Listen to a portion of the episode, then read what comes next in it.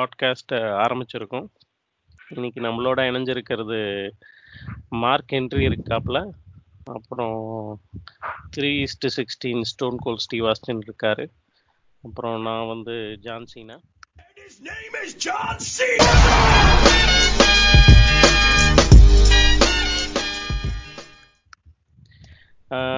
இந்த பாட்காஸ்ட்ல என்ன பண்ண போறோம் அப்படின்னா ஆஹ் எங்க எங்களுக்குள்ளார புக்ஸுகளை படிச்சு அது சம்பந்தமா எங்களோட கருத்து பரிமாற்றங்கள் தான் இந்த பாட்காஸ்ட்ல பண்ண போறோம்.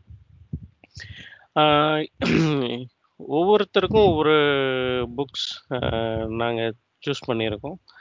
அதை எவ்வளோ படிக்கிறோமோ அதுல இருந்து எங்களோட கருத்துக்கள் அதுல இருந்து நாங்கள் என்ன புரிஞ்சுக்கிட்டோம் தெரிஞ்சுக்கிட்டோம்.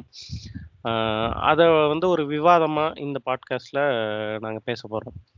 இன்னைக்கு நான் எடுத்திருக்கிற புக் என்னன்னா யுவல் நோ ஹராரேயோட ஹோமோடியோஸ் அவரோட இரண்டாவது நாங்கெல்லாம் வணக்கம் சொல்ல வேணாமா? ஆ வணக்கம் வணக்கம். சொல்லிருங்க. மார்க் என்ட்ரி நீங்களும் சொல்லிருங்க. நீங்களும் சொல்லிருங்க. வணக்கம். நாங்க தான் இந்த strong world strongest man Mark Henry பேசுறேன்.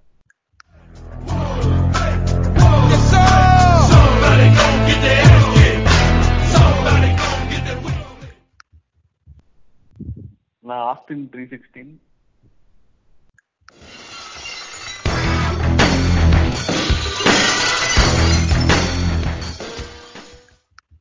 வணக்கம். ஓகே நீங்க தொடருங்க. நீங்க ஃபர்ஸ்ட் உங்களோட புக் என்ன படிச்சிருக்கீங்க? அதுல என்ன தெரிஞ்சுக்கிட்டீங்க? அதெல்லாம் நீங்க பகிரலாம். ஓகே இதுக்கு முன்னாடி நான் வந்து சயின்டிஃபிக் ரிலேட்டடா புக்ஸ் எதுவும் படிச்சதில்ல. இந்த மாதிரி ஒரு நாவலோ இல்லை இந்த மாதிரி ஒரு ஹிஸ்ட்ரி கம் சயின்டிஃபிக் புக்கு நான் இதுவரையும் படிச்சதில்ல. நான் படிச்சது முக்காவாசி எல்லாமே தமிழ் புக்கு தான். மொத முறையா ஒரு சயின்டிஃபிக் இங்கிலீஷ் ஹிஸ்டாரியன் புக்கு நான் படிச்சிட்டு இருக்கேன். ரொம்ப இன்ட்ரெஸ்டிங்காக இருக்கு. அது நம்ம ஃபர்ஸ்ட் புக்குக்குள்ளார போறதுக்கு முன்னாடி யுவல் நோ ஹராரைய பத்தி கொஞ்சம் எனக்கு தெரிஞ்சது விக்கிபீடியால படிச்சது அதை பத்தி நான் சொல்றேன். இவர் வந்து ஒரு ஜூ நாற்பத்தி நாலு வயசு ஒரு ஆண். இவர் வந்து ஜெருஸ் ஜெருசலேம்ல தங்கியிருக்காரு. Is a gay and is married to his manager alma மேட்டர்னு பார்த்தோம்னா இவர் ஹிப்ரூ யூனிவர்சிட்டி ஜெருசலம்ல படிச்சிருக்கார். ஜீசஸ் காலேஜ் ஆக்ஸ்போர்ட் ஒரு இன்ட்ரெஸ்டிங் ஃபேக்ட் என்னன்னா இன்னைக்கு வரையிலும் அவர் வந்து ஸ்மார்ட் ஃபோன் யூஸ் பண்ணுறதில்ல and also is a vegan is married to his manager in Toronto கனடால. பட் அவங்க அஹ், வாழ்ந்துட்டு இருக்கிறது என்னன்னா ஜெருசலம்ல தான் வாழ்ந்துட்டு இருக்காங்க இந்த ஒரு- vegan விஷயம் எனக்கு ரொம்ப உறுத்தலா இருக்கு. ஆஹ் இ- இ- இதுல இன்னொரு என்னோட வியூ என்னன்னா ஹீஸ் அ ஜூ ஹீஸ் மெயினா ஜூஸ் எப்படி இருப்பாங்கன்னா அவங்க வந்து இஸ்ரேல்ல போய் வாழ்றத வந்து புனிதமா நினைப்பாங்க. ஏன்னா அவங்களோட நாடு அவங்களோட மூதாதையர்கள் இருந்தது அவங்களோட மதம் உருவானது அப்படின்னு. ஆனா யுவல் ஹராரே வந்து எப்படின்னா இ- இவரு என்னதான் ஜூவா இருந்தாலும் ஆஹ் இந்த கே மேரேஜ்ன்றது வந்து அவங்களோட புனித புக்ல வந்து அஹ், தடை செய்யப்பட்ட ஒன்றா தான் பார்க்குறாங்க ஸோ அந்த இடத்துல அவர் டிஃப்ரெண்ட்டாக இருக்காரு. அது எப்படி அவர் வந்து தன்னை ஒரு ஜூவாவும் தன்னை காட்டிக்கிறாரு அதே நேரத்தில் அவரோட மதத்துக்கு ஆப்போசிட்டாகவும் ஒரு சில விஷயங்கள். இந்த இதுவே வந்து அவரோட வாழ்க்கையில் ஆப்போசிட்டாகவும் இருக்கிறதா நான் ஃபீல் பண்ணுறேன் அப்புறம் இவர் வந்து இன்னொரு இந்த புக்கை வந்து மிஸ்டர் கோயங்கா எஸ்என் கோயங்கா அப்படின்னு ஒரு அவரோட டீச்சருக்கு வந்து சப்மிட் பண்ணுறாரு இந்த புக்கை அவர் யாரு அப்படின்னா விபாசனான்னு சொல்லி ஒரு யோக ட்ரெடிஷன் அத மெடிடேஷன் சென்டரை வந்து குளோபலா நிறுவனவர். Vipassana it's related to Buddhism so அது சம்பந்தமா அவர் வந்து மெடிடேஷன் டீச்சரா ப்ராக்டிஸ் பண்ணி நிறைய இடங்கள்ல வந்து இந்த விபாசனா ஸ்கூல்ஸ் உருவாக்கி இருக்காரு மெயின்லி தாய்லாந்துல கட்டியிருக்காங்க மும்பையில் இருக்கு. ஸோ ஹராரே என்ன சொல்கிறாரு எனக்கு கோயங்கா அவர்கள் சொல்லிக் கொடுத்த அந்த விபாசனா மெடிடேஷன் தான் வந்து என்னால இந்த புக்கை கம்ப்ளீட் பண்ண முடிஞ்சது. இருக்காங்க. இவர் twenty first lessons for the twenty first செஞ்சுரின்னு ஒரு புக்கு எழுதியிருக்காரு. சேப்பியன்ஸ் எழுதியிருக்காரு. அது இல்லாம ஒரு நாலு புக்ஸ் எழுதியிருக்காரு. நிறைய ஆர்டிகல்ஸ் எழுதிட்டு இருக்காரு is a very interesting character அடுத்து நம்ம பத்தி நானும் கேள்விப்பட்டிருக்கேன். சேப்பியன்ஸ் வந்து ஃபுல் அண்ட் ஃபுல் நம்மளோட வியூவே வந்துட்டு மாத்துற மாதிரி ஒரு புக்கு நம்மளோட நம்ம இது வரைக்கும் பார்த்துட்டு இருக்கிற உலகமே வந்து வேற மாதிரி தெரியுற மாதிரி இருக்கும். அந்த புக்கு படிச்சோம்னா அப்படிங்கிற மாதிரி கேள்விப்பட்டிருக்கேன். தொடருங்க. கண்டினியூ பண்ணுங்க. எஸ் இதுல புக்ல கண்டென்ட் பார்த்தோம்னா மூணு பார்ட்டா பிரிச்சிருக்காரு. ஃபஸ்ட்டு ஒரு இன்ட்ரொடக்ஷன் நம்ம இன்னைக்கு பார்க்க போகிறது வந்து அந்த இன்ட்ரொடக்ஷன் அடுத்தது வந்து அந்த பார்ட் ஒன் அப்படின்றது என்னென்னா ஹோமோசெப்பியன்ஸ் கான்குயர் த வேர்ல்ட் எப்படி வந்து கான்குயர் பண்ணியிருந்தாங்க? அடுத்தது வந்து பார்ட் டூவில் வந்து homo sapiens gives meaning to the world என்ன மீன் கொடுத்துருக்காங்க? இந்த உலகத்துக்கு என்ன கொடுத்துருக்காங்க? பார்ட் த்ரீல வந்து ஹோமோசெப்பியன்ஸ் லாசஸ் கண்ட்ரோல் எப்படி வந்து ஹோமோசெப்பியன்ஸ் வந்து ஹோமோடியோஸாக கன்வெர்ட் ஆக போகிறாங்க அப்படின்றத அவரோட தேர்ட் பார்ட்டில் இந்த புக்கோட தேர்ட் பார்ட்டில் பார்க்க போகிறோம் ஒரு டுவெண்ட்டி மினிட்ஸில் என்னால் எவ்வளோ சொல்ல முடியுமோ நான் சொல்கிறேன் நான் இந்த புக்கில் வந்து ஒரு முப்பத்தி ஏழு பேஜ் தான் படிச்சிருக்கேன் இன்றைக்கி வரையிலும்.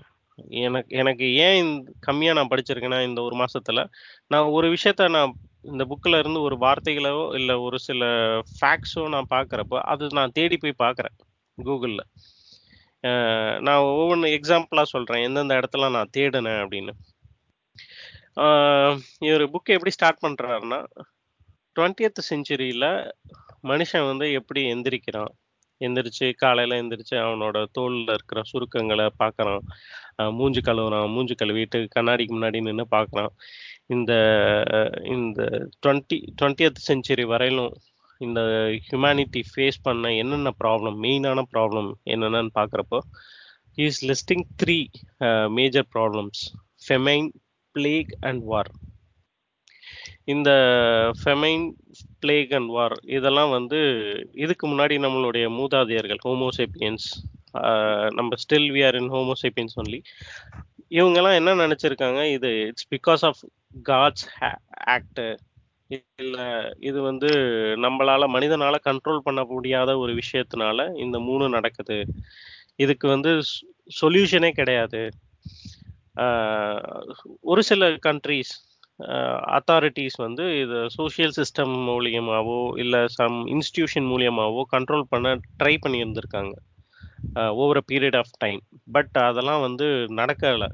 ஸ்டில் ஸ்டார்வேஷன்னாலையும் எபிடமிக்னாலையும் வயலன்ஸ்னாலையும் இதை வந்து எப்படி ஓவர் கம் பண்ணோம் அப்படின்னா at the dawn of third millennium dawn of third மில்லினியம்னு எது எதை ரெஃபர் பண்ணுவாங்கன்னா first Jan two thousand one to thirty first December three thousand இதுதான் வந்து at the dawn of the third millennium இந்த இதில் வந்து லாஸ்ட் ஃபியூ டெக்கேட்ஸ் இப்போ நம்ம இருக்கிற இந்த லாஸ்ட் ஃபியூ டெக்கேட்ஸில் நம்மளால வந்து இந்த மூணு ப்ராப்ளத்தை வந்து கம்ப்ளீட்டாக எராடிகேட் பண்ண முடியல. பட் நம்மளால ஸ்டாப் பண்ண முடிஞ்சது இல்லை ஒரு கைண்ட் ஆஃப் சொல்யூஷன் கொடுக்க முடிஞ்சது. ஓகே எக்ஸாம்பிள் நம்மளால வந்து ஃபெமைனை வந்து அந்த ஃபெமைனால கண்டினியூஸாக மக்கள் இறக்கலை.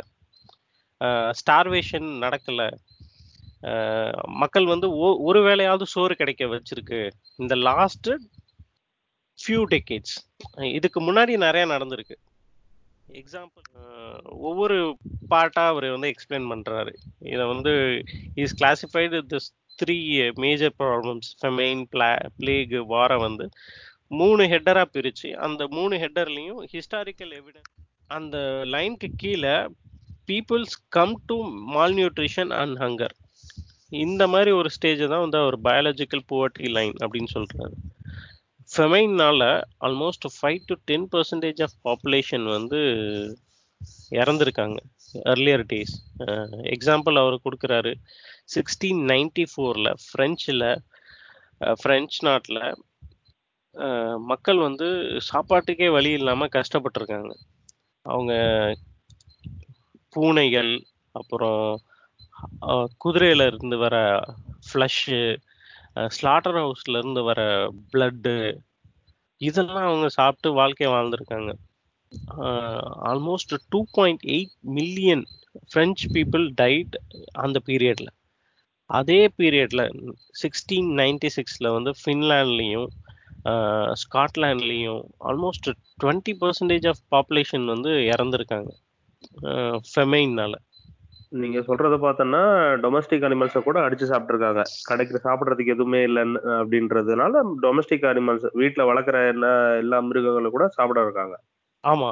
இது ஏன் இந்த ஃபெமைன் வந்துச்சு அந்த பீரியட்ல அப்படின்னா ஆஹ் நம்மளால வெதரை ஃபோர்காஸ்ட் பண்ண முடியாம போயிருக்கும். அந்த அந்த காலத்துல நமக்கு டெக்னாலஜி இல்லை. ஆனா மக்கள் என்ன நினைச்சிட்டு இருந்தாங்க it is because of god it is because of nature and it's because of some demon ஏதோ ஒரு நம்ம நல்ல நம்மளை நம்மள சுத்தி ஏதோ ஒரு கெட்டது நடக்குது. மக்களால விழிப்புணர்வு வரல. எவால்வ் ஆகல. சயின் சயின்ஸ் தான் வந்து இதுக்கெல்லாம் சொல்யூஷன் கொடுத்துக்கிட்டு இருக்கு அப்படின்ற மாதிரி புக்கை நகர்த்தி கொண்டு போறாரு. அவர் என்ன சொல்றாரு? இந்த ஜென்ரேஷன் இப்போ இந்த last ten or last two three decades எப்படி இருக்கு அப்படின்னா இந்த டெக்னாலஜி சயின்ஸ் நமக்கு வந்து சொல்யூஷன் கொடுத்துருக்கு. கம்ப்ளீட்டாக எராடிகேட் பண்ணல பட் சொல்யூஷன் கொடுத்துருக்கு. மக்கள் வந்து இன்னைக்கு ஏதாவது ஒரு இன்ஸ்டிடியூஷன் த்ரூவா டபிள்யூஹெச்ஓ ஃபண்ட் பண்ணும். இல்லை ஒவ்வொரு கண்ட்ரியுமே வந்து மக்கள் வந்து சாகக்கூடாது. பஞ்சத்தினால சாகக்கூடாது அப்படின்னு போராடிக்கிட்டு இருக்காங்க. அது மூலியமா அதான் இது நம்ம ஊர்லயே பார்த்துட்டு இருக்கோம். ஒவ்வொரு நேச்சுரல் டிசாஸ்டர் ஒவ்வொரு ஸ்டேட்ல நடக்கும் போதும் அதுக்காக மற்ற ஸ்டேட்ஸ் எல்லாம் வந்து ஹெல்ப் பண்ணிட்டு இருக்காங்க. ஸோ இது குளோபலாகவும் வந்துட்டு அந்த தாக்கத்திற்கு ஏற்ப மாதிரி ஃபண்ட்ஸ் வந்து எல்லா இடத்துல இருந்தோம் மேபி அதை கூட நம்ம இன்றைய காலகட்டத்தில் ஹியூமனிட்டின்னு கூட நம்ம சொல்லிக்கலாம் அதை. ஆ எக்ஸாக்ட்லி அதே தான் அவரும் சொல்றாரு. சுனாமி டைம்லயோ இல்ல பெரிய எர்த்குவேக் நடக்கிறப்பயோ ஒரு கண்ட்ரிக்கு இன்னொரு கண்ட்ரி ஹெல்ப் பண்ணுது டப் என்ஜிஓஸ் நிறைய இருக்கு. யூஎன் இருக்கு. இவங்கெல்லாம் வந்து ஹெல்ப் பண்றாங்க. ஸோ நம்ம வந்து அந்த ஃபெமைன்ற ஒரு விஷயத்த வந்து நம்ம ஓவர் கம் பண்ணியிருக்கோம் as a homo sapiens we overcome this starvation அப்படின்ற மாதிரி அந்த ஒரு இதை பார்ட்டை வந்து அவர் முடிக்கிறாரு. ஸோ நம்ம இதுக்கு முன்னாடி இருந்த நியாண்டர்தல்ஸ் மாதிரி இல்லாம எவால்வ் ஆயிருக்கோம் அப்படின்னு சொல்ல வரீங்க ஆமா. ச- அதுக்கு ஹெல்ப் பண்ணது வந்து சயின்ஸ் அப்படின்னு ஒரு புக்கை நகர்த்துறாரு. நம்மளோட ஃபியூச்சர் அதாவது வந்து சயின்ஸ் உணவுக்கான பஞ்சமே இனிமே அத ஒரு பஞ்சம் வந்து மக்களை கொல்ற மாதிரி ஒரு ம். சுச்சுவேஷனே இனிமே வராதுங்கிற ஆமா. அப்படி வந்தா it is not because of god or weather condition or இன்னைக்கு ஒரு ஹுரிக்கேனோ இல்ல அமெரிக்கால ஒரு ஹுரிக்கேனோ இல்ல பெரிய ஃப்ளட் இன் பி அசாம்லயோ it it is not going to kill almost ஒரு மூணு மில்லியன் மக்களையோ பத்து மில்லியன் மக்களையோ கொல்ல போறது கிடையாது. ஸ்டார்வேஷன்னால அது நடக்கவே நடக்காது. அப்படியே இறந்தாலும் தவிர உயிர் சேதம் இருக்காதுன்னு சொல்ல வரீங்க ஆமா. உணவு பஞ்சத்தினால சத் ச- சாக மாட்டாங்க. அதுக்கான உண- ஒருவேளை உணவாவது கொடுக்கறதுக்கு ஆட்கள் இருக்கு. அதுக்கான டெக்னாலஜி நம்ம டெவலப் பண்ணியிருக்கோம். நமக்கு அத்தனை சேட்டலைட்ஸ் அனுப்பியிருக்கோம். இதை நான் எப்படி கோரலேட் பண்றேன் அப்படின்னா நம்மளால ப்ரெடிக்ட் பண்ண முடியுது. வெதர் வெதர் ஃபோர்காஸ்ட் பண்ண முடியுது. அதுதான் மெயின் ஃபார் அக்ரிகல்ச்சர் நம்மளால முடிஞ்ச அளவு உணவுகளை சேமிக்க முடியுது. அதுக்கான கட்டமைப்புகளை வந்து ஒவ்வொரு நாடும் ஈவன் சின்ன ஆப்பிரிக்கன் கண்ட்ரிஸ் கூட அதுக்கான ஏற்பாடுகள் எல்லாம் பண்ணி அவங்களால முடிஞ்ச அளவு உணவுகளை சேமிச்சு வச்சுக்கிறாங்க. அதெல்லாம் வந்து it is because of hunger preserve index கூட இம்ப்ரூவ் ஆகுறதா சொல்றாங்க. ஹங்கர் ஆமா. இண்டெக்ஸ் அப்படிங்கிறது ஒண்ணு இம்ப்ரூவ் ஆகுது. இப்போ ஹங்கர் இண்டெக்ஸ் வந்து ஆப்பிரிக்கன் கண்ட்ரீஸ்ல நீங்க சொன்ன மாதிரி ரொம்ப மோசமா இருந்தது. ஸோ இப்போ வந்து பரவாயில்ல. அது வந்து குறைஞ்சிட்டே வருது. எல்லாத்துக்கும் உணவு அட்லீஸ்ட் கிடைக்குது அப்படிங்கிற ஒரு சுச்சுவேஷன் வர மாதிரி தான் இருக்கு இப்போ. இன்னும். பெட்டர் ஆகலாம் இங்க இருந்து ஆமா. ஆஹ் அதே மாதிரி வேர்ல்டு ஃபர்ஸ்ட் ஃபுட் கான்ஃபரன்ஸ் வந்து நைன்டீன் செவன்டி ஃபோரில் ரோமில் நடக்குது. அப்போ அங்கே இருக்கிற எக்ஸ்போர்ட்ஸ்லாம் என்ன சொல்கிறாங்க சைனாவால் இவ்வளோ பில்லியன் பீப்புள் அவங்களோட பீப்புளுக்கு வந்து கண்டிப்பா உணவு கொடுக்க முடியாது. போவர்ட்டி லைன்ல இருந்து அவங்கள மீட்டெடுக்க முடியாது அப்படின்னு வந்து அவங்க சொல்றாங்க. பட் நம்ம இப்போ பார்க்கறது வந்து அப்படியே ஆப்போசிட்டா இருக்கு. Miracle happen. அவங்க வந்து அவர் என்ன எழுதியிருக்காரு, "China is now free from famine." மத்த எந்த கண்ட்ரியோடையும் கம்பேர் பண்றப்ப அங்க ஃபெமைன்றது வரவே வராது. அந்த அளவுக்கு அவன் டெவலப் பண்ணியிருக்கான் சைனா. அதுக்கான technology, uh infrastructure and pure and pure they believed only in technology. அதனால தான் அவனால இந்த அளவுக்கு வர முடிஞ்சதுன்னு நானும் நம்புறேன். ஸோ இண்டஸ்ட்ரியலைஸ் மட்டும் ஆகாம அக்ரிகல்ச்சரலுக்கும் இம்பார்ட்டன்ட் கொடுத்துருக்காங்க சைனா ஆ, இ- ஆமா. இன்னொரு இன்ட்ரெஸ்டிங் ஃபேக்ட் இந்த ஃபெமைனோட பார்ட்டை க்ளோஸ் பண்றப்ப அவர் என்ன சொல்றாரு? ஓவர் ஈட்டிங்னால இப்போ இந்த கடைசி ஒரு மூணு டெக்கேட்ல வந்து சாகிறவங்க நிறையா இருக்காங்க. டூ தௌசண்ட் ஃபோர்டீனில் வந்து two point one billion people over வெயிட்னால இறந்துருக்காங்க. ஆனால் மால் நியூட்ரிஷன் அதனால இறந்தவங்க வந்து எட்நூத்தி ஐம்பது மில்லியன் தான். டூ தௌசண்ட் தேர்ட்டியில் அவர் ப்ரெடிக்ட் பண்ணுறாரு ஹாஃப் அ பில்லியன் பீப்புள் வந்து ஓவர் வெயிட்னால சாவாங்களாம். டூ தௌசண்ட் டென்னில் ஃபெமைன் அண்ட் மால் நியூட்ரிஷன்னால ஒன் மில்லியன் பீப்புள் இறந்துருக்காங்க. பட் ஒபிசிட்டினால இறந்தவங்க வந்து மூணு மில்லியன் ஸோ நம்ம உணவு பழக்கங்களே சரியில்லைன்னு சொல்ல வரீங்க ஆமா பர் அவரு மெக்டொனால்ட்ஸ்ல சாப்பிட்டு இற இறக்குறவங்க. ஏன்னா அமெரிக்கால வந்து ஒபிசிட்டி வந்து ஒரு மிகப்பெரிய நோய் இல்ல. ஆமா அவங்க இது ஸ்டோன் கோல்டு நீங்க சொல்லுங்க. உங்களுக்கு தான் கொஞ்சம் அமெரிக்கா பத்தி தெரியும் ஐயோ அவங்க இப்போ பதிமூணு பதினாலு வயசுல இருந்தே வந்து அந்த உணவு பழக்கங்களை மாத்துறதுக்காக கவர்மெண்ட்டே வந்து நிறைய ஸ்டெப்ஸ் எடுக்கிறாங்க இப்போ அவங்களோட எஜுகேஷன் சிஸ்டம்லயே பாத்தீங்கன்னா இப்போ கண்டிப்பா ஒரு ஸ்போர்ட்ஸ் அதாவது ந- நம்மள மாதிரி பிடி பீரியட்னு ஒன்று காமனா இல்லாமல் ஒரு ஸ்போர்ட்ஸ் அந்த ஸ்போர்ட்ஸையும் அவங்களே சூஸ் பண்ணிக்கலாம். பட் இல்லைன்னா ஸ்கூல் சூஸ் பண்ணுவாங்க. பட் அதை வந்து ரொம்ப கான்சென்ட்ரேட் பண்றாங்க. எதுக்கு நான் உணவு பழக்கங்களை கான்சென்ட்ரேட் பண்றாங்கன்னு சொல்றேன்னா ஒரு ஒரு கொலீக் மூலியமா தெரிய வந்தது அவங்க குழந்தைங்களுக்கு வந்து டே டு டே ஆக்டிவிட்டீஸ்ல காலையில இருந்து ஈவினிங் வரைக்கும் ஸ்கூல் என்னென்னலாம் மானிட்டர் பண்றாங்க அவங்கள வந்து தப்பான இந்த மாதிரி உணவு பழக்கங்கள் மட்டும் இல்லாம தப்பான பாதைகளுக்கும் போகாம அவங்க எப்படி கரெக்டா ஒரு படிப்பு விளையாட்டு ஆர்ட்ஸ் அந்த மாதிரி ஆர்ட்ஸுக்கும் ரொம்ப இம்பார்ட்டன்ஸ் கொடுத்து அவங்கள வந்து கண்டிப்பா போய் மியூசிக்லாம் கற்றுக்குங்க இதெல்லாம் கத்துக்குங்க அப்படின்னு சொல்லி ஸ்கூலே வந்து இது பண்றாங்க. ஸோ கண்டிப்பா அவங்க வந்து இந்த ஒபேசிட்டிங்கிறத வந்து ரொம்ப தீவிரமா தான் எடுத்து இது பண்ணிட்டு இருக்காங்க. அங்கதான் ரொம்ப அதிகம் அந்த கன்சம்ஷன் ஆஃப் ரெட் மீட் வந்து அங்கதானே அதிகம். யூரோப்பியன் அண்ட் இதுல வந்து ரெட் மீட் அதிகமா சாப்பிடுறது அவங்களும் இருக்காங்க. இது நான் இந்த கருத்துல இருந்து கொஞ்சம் ஆஹ் சொல்லுங்க மார்க் ஹென்றி. இந்த ஸ்டோன் கோல் பேசுனதுல இருந்து நானும் ஒரு கருத்து வெளிப்படுத்தணும்னு நினைக்கிறேன். இப்போ எல்லாருக்கும் வந்து ஒரு பிம்பம் இருக்கு. அமெரிக்கான்றது வந்து உலகத்திலேயே டெவலப்டு கண்ட்ரி அப்படின்னு சொல்லிட்டு. இது வந்து இந்த பிம்பம் வந்து நமக்கு வந்து நம்ம வந்து எப்ப தெரி தெரிஞ்சுக்க ஆரம்பிச்சோமோ அப்போ வந்து அது உடைக்கப்படுது. இப்போ நம்ம நிறைய சீரீஸ் பார்த்துட்டு இருக்கோம். நிறைய வந்துட்டு டாக்குமெண்ட்ரி பார்க்குறோம். அதுல பார்த்தீங்கன்னா இந்த ஆர்ம்ஸ் அப்படிங்கிறது வந்து அதாவது கன்ஸ் யூஸ் பண்றது வந்து சாமானியனுக்கும் கிடைக்கக்கூடிய ஒரு விஷயமா இருக்கு அமெரிக்கால. அதுவும் இல்லாம இதுல நம்ம கபாலி படத்துல பார்த்த மாதிரி கேங்ஸ் அந்த மாதிரி கேங்ஸ் வந்துட்டு அங்க ஒவ்வொரு நெய்பர்ஹுட்லயும் வந்துட்டு அந்த மாதிரி சில நிறைய செக்ஷன்ஸ்ல வந்து இந்த இந்த இடத்துக்குலாம் போகக்கூடிய போகக்கூடாது. இப்போ நம்மளுக்கு ஆப்பிரிக்கால எப்படி இருக்கோ செக்யூரிட்டியோட தான் போகணுன்ற மாதிரி இருக்கோ அந்த மாதிரி ஒர்ஸ்ட் நெய்பர்ஹுட்ஸும் வந்து யூஎஸ்ல இருந்துகிட்டே தான் இருக்கு. இந்த விஷயங்கள்லாம் வந்துட்டு வெளிப்படுத்தவே இல்லை. எ- எங்கேயும் வந்து எல்லாருக்கும் இப்போவும் வந்து நிறைய பேருக்கு படிச்சவங்களுக்குமே வந்து அந்த பிம்பம் இருக்கு. அமெரிக்கா வந்து கண்ட்ரிலி கம்ப்ளீட்லி டெவலப்டு அப்படின்ற மாதிரி. அமெரிக்கா ஸ்டில் இது வந்து யூரோப் மாதிரி கிடையாது. Still darker places are there in America சரி நம்ம டாபிக் விட்டு வெளியில போறோம்னு நினைக்கிறேன். அது சம்பந்தமா நம்ம இன்னொரு பெரிய topic about America and about Trump அண்ணான்னு நம்ம ஒரு டாபிக்ல பேசுவோம். ஆஹ் அடுத்து நான் என்ன? இவரு இவரு வந்து இப்போ நீங்க படிச்ச வரைக்கும் ஃபமீன் அப்படிங்கறத மட்டும்தான் இவ்வளவு இவ்வளவு வந்து கவர் பண்ணிருக்காரு. ஃபமீன்ற டாபிக்லயே இவ்வளவு கவர் பண்ணிருக்காரு. ம். ஆமா. மேல ஃபெமைன் இல்ல. ஃபெமைன்ல சொல்லியிருக்காரு. நான் அவ்வளவு டீப்பா நான் போகணும். அஹ் நான் அதனாலதான் இதை வந்து நான் ஸ்லோவா போறேன் அப்படின்னு நான் சொன்னேன். புக்கை நீங்க சைட்லயே அப்போ ஒரு ரிசர்ச் தீசிஸ் பண்ணிட்டு இருக்கீங்க. இல்ல இல்ல. ஹாரி பண்ண ரிசர்ச் மாதிரி நீங்க தனியா ஒரு தீசிஸ் ஒண்ணு போயிட்டு இருக்கு அ- அப்படின்னு இல்ல. போது நீங்களே ஒரு புக் எழுதுனாலும் ஆச்சரியப்படுறதுக்கு இல்ல. கண்டிப்பா இந்த பாட்காஸ்ட்டை வச்சு நம்ம ஒரு புக் எழுதுறோம். ஏன்னா அவரு அந்த நோட்ஸ்ன்னு சொல்லி அவரோட பின்னாடி புக்கில் கொடுத்துருக்காரு. அந்த நோட்ஸே ஒரு முப்பது நாற்பது முப்பதா? கூட நூறு பேஜ் வருது நோட்ஸ் அதாவது அவர் என்னென்னலாம் ரெஃபர் பண்ணியிருக்காரு எங்கெங்கெல்லாம் ரெஃபர் பண்ணியிருக்காரு என்னென்ன புக்ஸு என்னென்ன ஆர்டிகல்ஸு என்னென்ன டாக் ரிசர்ச் பேப்பர்ஸ் எல்லாம் வந்து பார்த்துருக்காரு அப்படின்னு. அதுவே வந்து ஒரு புக்கு மாதிரி இருக்கு. ஒரு சின்ன ஒரு நூறு பேஜ் புக்கு அடுத்து என்ன அந்த- அந்த ரெண்டு பார்ட்ல மீதி ரெண்டு பாகம் சொன்னீங்கல்ல அது அதுல என்ன கவர் பண்ண போறாங்க? ஏதாவது சும்மா ஒரு கிளிம்ஸ் சொல்லுங்க.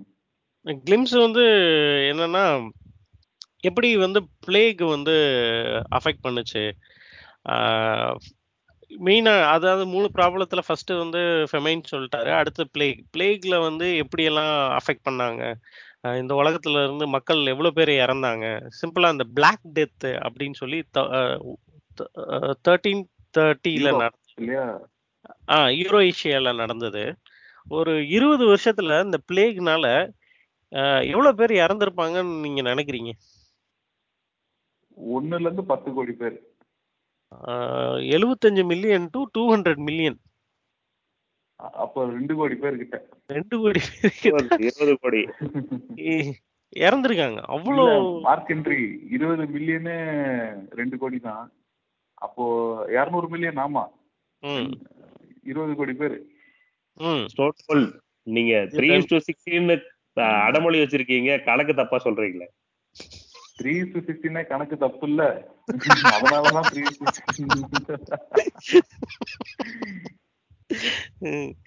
ஓகே.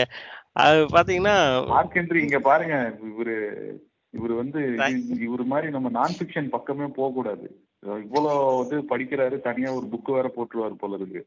நீங்க நீங்களும் நானும் நம்ம நான் ஃபிக்ஷன் பத்தி போ- பக்கம் போக வேணாம். நம்ம நான் படிக்கிற. நான் படிச்சிட்டு இருக்கிற நாவல் வந்து நான் ஃபிக்ஷனுக்கு கிடையாது. சரி ஓகே fiction பக்கம் போயிட்டு இருக்கேன் சரி நான் குயிக்கா ரேப் அப் பண்ணிடுறேன். ஏன்னா ரொம்ப டைம் உங்களுக்கு பெல் அடிக்கலாம்னு இருக்கோம். உங்களுக்கு பெல் அடிக்கலாம்னு இருக்கோம். சரி இது வந்து இன்விசிபிள் அர்மாடா அப்படின்னு சொல்லி அந்த பிளேக வந்து வர்ணிக்கிறாரு. அந்த பிளாக் டெத் நடந்ததை பத்தி சொல்றாரு. அதுக்கப்புறமேலு வந்து யூரோப்பியன்ஸ் வந்து America Australia and south America Pacific ஐலேண்ட்ஸ்ல வந்து உள்ள போனப்போ அவங்க வந்து அவங்கள மட்டும் உள்ள கொண்டு போகல. அவங்கள்ட்ட இருக்கிற கிருமிகளும் சேர்ந்து உள்ள போய் அந்த மக்கள் அங்க இருக்கிற அன் ஆஹ் எப்படி சொல்றது? அங்க இருக்கிற ட்ரைப்ஸ் அவங்கள கிட்ட போய் இந்த கிருமிகளை பரப்புறாங்க. அவங்களோட உடம்பு வந்து இந்த கிருமிகளுக்கு எதிராக வந்து பழக்கப்பட்டது இல்லை அதனால கொள்ள கொள்ளையா சாகுறாங்க. அவர் எழுதியிருக்காரு ninety percentage of local population died because of these diseases Europeans கொண்டு வந்த வியாதிகள்னால இறக்குறாங்க அப்படின்னு. பட் நான் இதுல இருந்து மாறுபடுறேன் ஹராரே கிட்ட. ஏன்னா ஒரு சில புத்தகங்கள் படிச்சப்பயும் சரி அஹ், யூடியூப்ல ஒரு சில ஹிஸ்டரி சேனல்ஸ் பார்த்தப்பையும் சரி அங்க என்ன சொல்லியிருக்காங்க இந்த மாதிரி ரெட் இண்டியன்ஸ் அமெரிக்கன்ஸ் அவங்கள வந்து இந்த ஸ்பான் ஸ்பானிஷ் பீப்புள் ட்ராவல் பண்ணப்போ கொள்ள கொள்ளையா கொண்டிருக்காங்க அடிமைகளா எடுத்துட்டு வந்திருக்காங்க. அடிமைகளையா அடி அடிமைகளா அவங்கள வந்து யூரோப்லயும் ஆப்பிரிக்காலையும் எங்கெங்கெல்லாம் இவங்களோட கிங்டம் இருந்துச்சோ அங்கெல்லாம் இழுத்துட்டு போயிருக்காங்க. அதனால பல பேர் செத்துருக்காங்க. இவர் just like that 90% percentage of population வந்து இந்த நோய்கள்னால தான் இறந்திருக்க இற- இறந்திருக்காங்கன்னு சொல்றத வந்து என்னால ஏத்துக்க முடியல. அவரு ஜஸ்ட் லைக் தட் அதை சொல்லிட்டு போன போயிடுறாரு. அதுக்கு பின்னாடி மிகப்பெரிய ஒரு அரசியல் இருக்கு. எப்படி வந்து யூரோப்பியன்ஸ் வந்து அமெரிக்காவையும் சவுத் அமெரிக்காவையும் ஆஹ் ஆஸ்திரேலியாவிலையும் இன்னைக்கு வரையும் எப்படி டாமினேட் பண்ணியிருக்காங்க? மொத்த ஒரு ஆஹ் இனத்தையே அழிச்சிட்டு தான் வந்து அவங்க வந்து இப்போ அங்க இருக்காங்க. ரெட் இண்டியன்ஸ்ன்றது வந்து ரொம்ப ரொம்ப மைனர் ஆயிடுச்சு. ஆஹ் ஆஸ்திரேலியாலையும் பாத்தீங்கன்னா இப்போ அந்த அவங்களும் அங்க பார்க்கறதுக்கு வந்து ரெட் இண்டியன்ஸ் மாதிரி தான் இருப்பாங்க. ஆஸ்திரேலியால இருக்கிற மக்களும், பல பூர்வ குடிகளும். அவங்களும் அமெரிக்கன்ஸ் ரொம்ப ரொம்ப குறைச்சலா இருக்காங்க. மத் இடம்பெயர்ந்தவர்கள் தான் இன்னும் ஆக்குபை பண்ணிட்டு இருக்காங்க. கேட்டா அவங்க தான் நேட்டிவ் அமெரிக்கன்ஸ் அப்படின்னு சொல்லி பேசிட்டு இருக்காங்க. இந்த ட்ரம்ப் அண்ணாக்கெல்லாம் கூப்பிட்டு சொன்னான்னா, நீங்க வந்து நீங்க நேட்டிவ் அமெரிக்கன்ல, உங்களுக்கு முன்னாடி நேட்டிவ் அமெரிக்கன்ஸ் இருக்காய்ங்க. நீங்கலாம் நேஷனலிசம் பேச தகுதி இல்லாத ஆட்கள்ன்றத வந்து, இந்த மாதிரி ஹிஸ்டாரியன்ஸ் தான் எழுதணும். பட் அவங்களே எழுதாத எழுதாம ஜஸ்ட் லைக் தட் போனது வந்து எனக்கு வருத்தமா இருக்கு. இது மாதிரி அ அடுத்தது வந்து இதுல நெறைய ஃபேக்ட்ஸ் இருக்கு. எனக்கு சொல்லணும்னு ஆசையா இருக்கு. He touched upon all the major pandemics. சார்ஸை பத்தி சொல்லியிருக்காரு. எபோலாவ பத்தி சொல்லியிருக்காரு. எபோலா வந்து எப்படி ஆஃப்ரிக்காவோட ஹோல் எக்கானமியவே வந்து கிரஷ் பண்ணுச்சு. WHO என்னென்ன ஸ்டெப்ஸ் எடுத்திருக்கு. அ வேக்சினேஷன்ஸ பற்றி சொல்லியிருக்காரு. எப்படி நம்ம இந்த ஃபெமைன்ஸை வந்து ஃபெமைனை ஓவர் கம் பண்ண மாதிரி எப்படி இந்த பிளேக்ஸ் எல்லாம் ஓவர் கம் பண்ணியிருக்கோம். வேக்சினேஷன் கண்டுபிடிச்சது. That is also because of science நம்ம போலியோவை எப்படி விரட்டணும் இந்தியா. இன்னைக்கு வரையிலும் அது வந்து பெரிய விஷயம். தட்டம்மை, சின்னம்மை இதெல்லாம் வந்து வேக்சினேஷன்ஸ் கொடுத்து அந்த மாதிரி ஒரு பெரிய கொள்ளை நோய்களை வந்து நம்ம அப்புறப்படுத்திட்டோம். இந்த நாட் இந்த உலகத்தை விட்டே ஆல்மோஸ்ட். பட் புது வகையான பேண்டமிக்ஸ்லாம் வந்துட்டு தான் இருக்கு. இன்னைக்கு கூட நம்ம பேண்டமிக்ல தான் இருக்கோம். இருந்தாலும் நம்மளால வந்து இந்த அறிவியல் வந்து நமக்கு என்ன கத்துக் கொடுத்துருக்குன்னா, வேகமா முன்னேறுறதுக்கு. இந்த பேண்டமிக்ல இருந்து நம்ம சுருங்கி போய் போறது கிடையாது. அன்னைக்கு நடந்த மாரி ஒரு ஹால்ஃப் ஆஃப் த ஒரு 20% ஆஃப் யுரேஷியா பாப்புலேஷன் வந்து சாகப் போறது கிடையாது இன்னைக்கு. அதை வந்து நம்மளால ஒன் இயர்ல நம்மளால் மருந்து கண்டுபிடிக்க முடியுது அப்படின்றாங்க. இதுக்கு முன்னாடி ஒரு almost three to five years ஆகும் மருந்து கொண்டு வரதுக்கு. பட் இப்போ போகிற வேகத்தை பார்த்தா, கோவிடுக்கு வந்து இந்த உலகமும் சரி, இந்த அறிவியல் நிபுணர்களும் சரி, அறிவியல் முன்னேற்றமும் சரி, நமக்கு வந்து மிக வேகமாக நமக்கு தேவையான மருந்துகளை கொடுக்க முடியும். ஸோ, இந்த பிளேகும் வந்து ஒரு பெரிய விஷயம் கிடையாது. இந்த நம்மளோட இரண்டாவது ப்ராப்ளத்தையும் இந்த ஹியூமன் கைண்ட் வந்து நல்ல லாவகமா அ முறியடிச்சுட்டு வந்துட்டு இருக்கோம் அப்படின்ற மாதிரி அந்த பாட்டை முடிக்கிறாரு. அடுத்து மூணாவது வந்து வார். அதை எப்படி சொல்றாரு? Breaking the law of the jungle.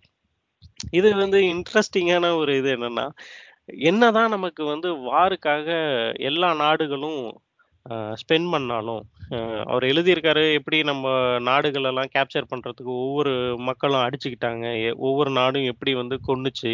Germany வந்து எப்படி வேர்ல்ட் வார் 1 அண்ட் 2 நடத்தி இத்தன பேத்த அ சாகடிச்சாங்க. இருந்தாலும், இனிமேல் வர காலங்கள்ல இது நடக்காது. ஏன் அப்படின்னு சொல்றாருன்னா, நியூக்ளியர் வாரே நடக்காதுங்கிறாரா? ஆமா. ஏன் அப்படின்னா, அவ்வளோ கேபிட்டலிஸ்ட்டும் சரி, இன்வெஸ்டர்ஸும் சரி, ப பயப்படுவாங்க. இன்னைக்கு வந்து ஒரு நியூக்ளியர் பாம்ப்னால ஒரு கான்டினென்ட்டே இல்லாம ஆக்கிற முடியும். அதே அதே நேரத்துல இப்ப சைனாவோ, அ அமெரிக்காவோ தாங்கிட்ட இருக்கிற நியூக்ளியர் வெப்பன டெஸ்ட் பண்ணணும்னு நெனச்சா, இப்ப சைனா வந்து அமெரிக்கா மேல போட்டா, அமெரிக்கா சைனா மேல போடுறதுக்கு இன்னொரு ஆள் ரெடியா இருப்பாங்க. அந்த மாரி ஒரு நீங்க வொர்ஸ்ட் சொல்றது கரெக்ட் தான். வொர்ஸ்ட் டிசிஷன வந்து எடுக்கறதுக்கு இந்த அரசாங்கங்கள், அத்தாரிட்டிஸ் எந்த ஒரு எந்த ஒரு மனிதனும், எந்த ஒரு நாடும் இந்த மாதிரி ஒரு ஹார்ஸ் டிசிஷன்ஸை எடுக்காது. லைக் டூ தௌசண்ட் வ வார் டூவில் நடந்த மாதிரி ஜெர்மனி வந்து ஜஸ்ட் லைக் தட் போலாந்து மேலே வந்து வார் டிக்ளேர் பண்ணி போக முடியாது. ஸோ நேட்டோ கண்ட்ரீஸ் வந்து நிறைய இன்க்ரீஸ் ஆயிருக்கிறதுனால, யாரா இருந்தாலும் ஒரு சுவிட்ச் அமுக்குனா எல்லாமே வெடிக்கும் அப்படிங்கிறது தெரிஞ்சது. அதனால ஆமா. யாரும் வந்து எந்த சுவிட்சும் அமுக்காம இருக்காங்கன்றீங்க. ஆமா. அதுதான் வந்து ஆனா அ இதுவே ஒரு தேர்ட் வேர்ல்டு கண்ட்ரி இப்போ ஒரு இப்போ வந்து ஒரு ஒரு ஒரு இன்டென்ஷனுக்காக ஒரு சுய லாபத்துக்காக ஒரு தேர்ட் வேர்ல்டு கண்ட்ரி ஐடென்டிஃபை பண்ணி அந்த கண்ட்ரியை வந்து அங்க வந்து பிரச்சனை இருக்கு அதனால அதுல நாங்க வந்து ஒரு ஒரு போர் தேவைப்படுது அப்படின்னு போரையே ஒரு ஒரு உலகத்துக்கு வந்து போர் இந்த நாட்டுல தேவைன்னு சொல்லி ஜஸ்டிஃபை பண்ணி நடக்கிற போரை வந்து அது அது என்னைக்கு ஸ்டாப் ஆகுங்கிறது தெரியல. நான் சொல்ல வர்றது அது- உங்களுக்கு புரியும்னு நினைக்கிறேன் இந்த கூட ரெண்டு போர்கள் இருந்தது சிரியாலயோ, சவுதி அரேபியாலயோ. ஆ அது அது வந்து அவரு. எப்படி சொல்றாருன்னா, ம் கண்டிப்பா இருக்கு. அ இந்த ஒ ஒரு இடத்துல ஃபெமைன் இருந்துட்டே இருக்கு. ஒரு இடத்துல பிளேக் இருந்துகிட்டே இருக்கு. ஒரு இடத்துல வார் இருந்துகிட்டே இருக்கு.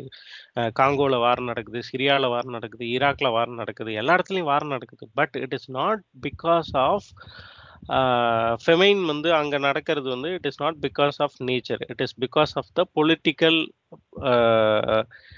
instability or அந்த ஒரு அந்த நாட்டில் இருக்கிற இல்லை வேற எங்கேயோ இருக்கிற ஒரு அரசியல்வாதினால தான் அந்த இடத்துல ஃபெமெயின் வருது. பேண்டமிக் வந்து இட் இஸ் அன்கன்ட்ரோலபிள் யார் கையிலையும் இல்லை. அப்படிதான் எழுதியிருக்காரு. பட் வாரும் அகெயின் அந்த இடத்துல இருக்கிற அரசியல்வாதிகள்னாலையும் இல்லை வேற ஒரு நாட்டில் இருக்கிற அரசியல்வாதிகளோட சுயநலத்துக்காகவும் தான் வார் நடக்குது. பட் கம்பேரிட்டிவ்லி இதுக்கு முன்னாடி அவர் வந்து இஸ் கம்பேரிங்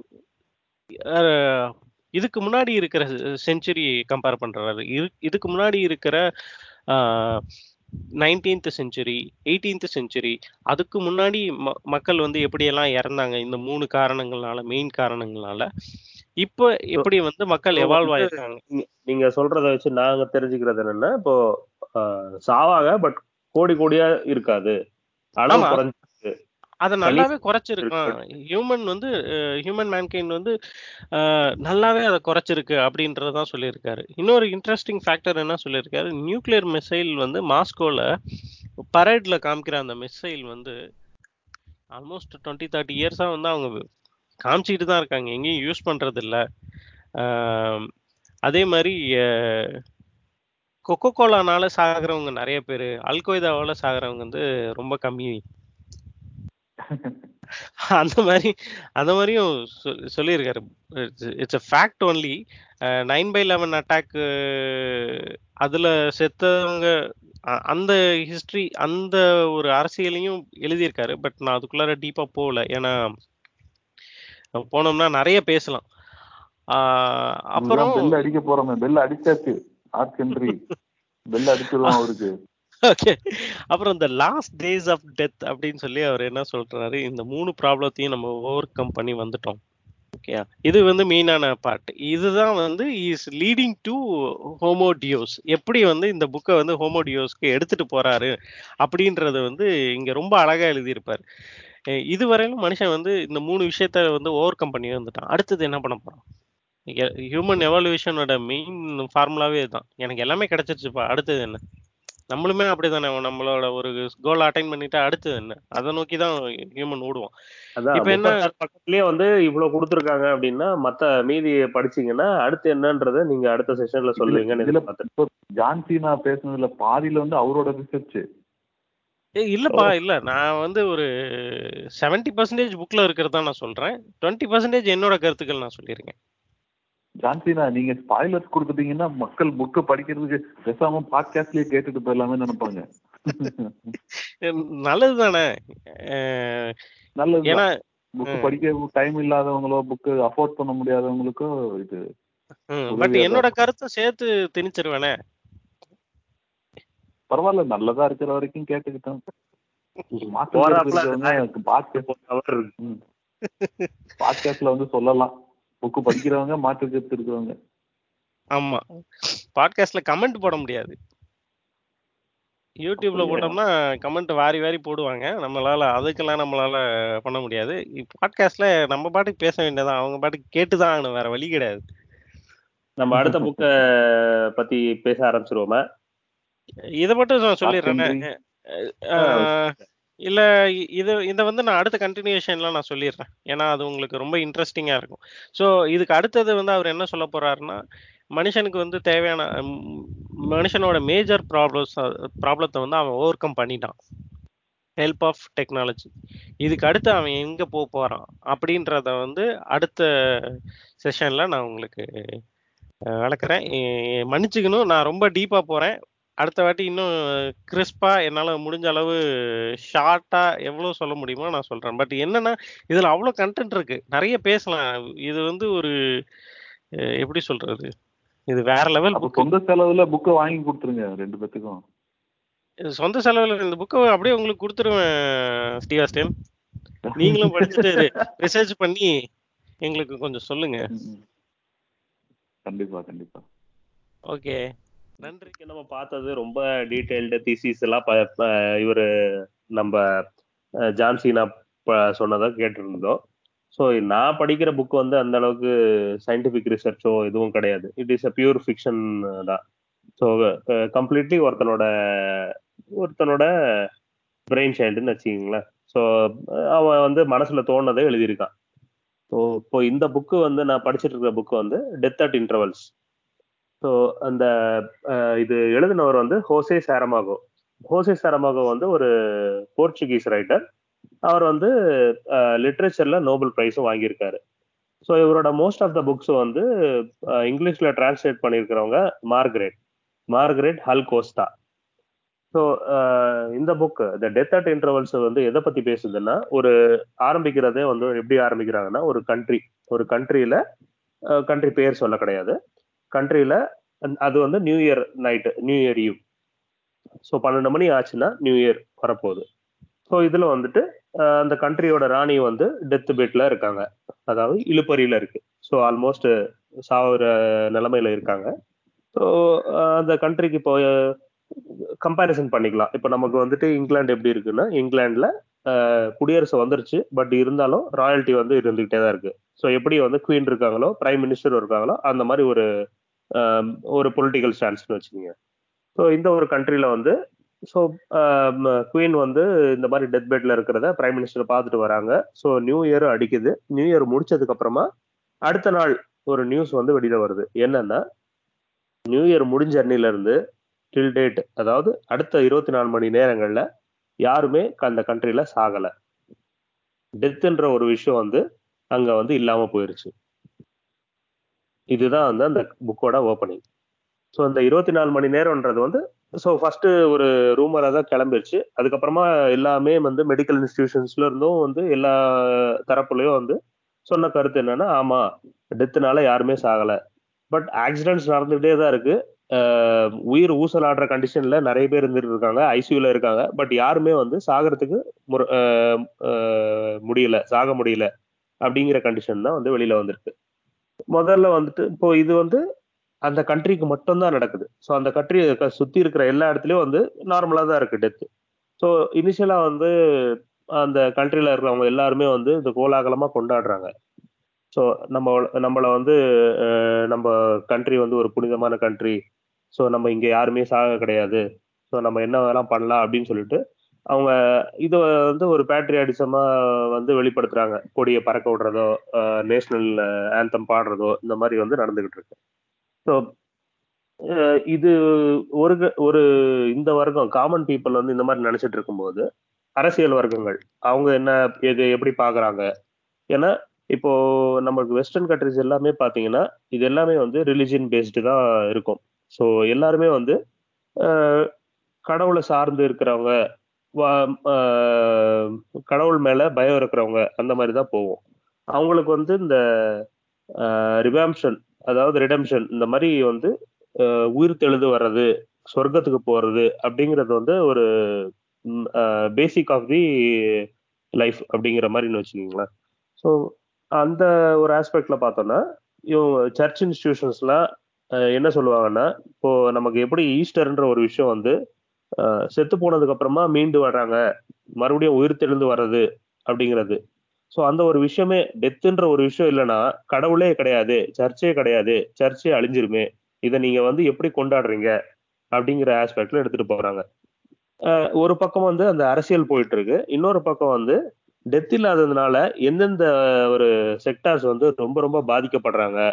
இந்த அண்டர்டேக்கர்ஸ் கிரேவியார்ட்ல ஒர்க் பண்ணுறவங்க ஸோ அண்டு இந்த ஃபாஸ்ட் ஃபாஸ்டர் ஹோம்ஸ் வச்சுருக்காங்க பார்த்தீங்களா ஸோ இந்த ஃபாஸ்டர் ஹோம்ஸ் வச்சுருக்கிறவங்க ஓல்டேஜ்ல ஹோமில் வச்சுருக்கிறவங்க இந்த ஹோல்டே ஹோமில் வச்சுருக்கிறவங்கலாம் எல்லாம் போய் அட்மிட் ஆவாங்க. ஒரு ஒரு ரெண்டு மாதம் மூணு மாதம் அதாவது ஒரு எழுபது வயசில் போய் ஒருத்தவங்களை அட்மிட் பண்ணுறாங்க அப்படின்ற மாதிரி இருந்ததுன்னா ஒரு ரெண்டு மூணு வருஷம் இருப்பாங்க செத்து போயிடுவாங்க ஸோ இப்போ என்ன நடக்குதுன்னா யாருமே வந்து uh, சாகலை அப்படிங்கிற பட்சத்தில் இழுபறியில இருக்காங்கன்ற பட்சத்துல பெட்லயே இருப்பாங்க.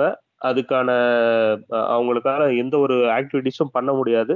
அவங்களுக்காக வந்து அவங்களுக்கு அசிஸ்ட் பண்றதுக்கு வந்துட்டு ஆல்ரெடி ஒருத்தவங்க இருக்காங்கன்ற மாதிரி இருந்ததுன்னா கரண்ட் சினாரியோல இதே மாதிரி நீடிச்சதுன்னா எத்தனை பேர் ஆவாங்க அப்படிங்கிற ஆஸ்பெக்ட்ல வந்து ஃபியூச்சரை வந்து எப்படி இருக்கும்ன்றது யோசிச்சுட்டு இருக்காங்க.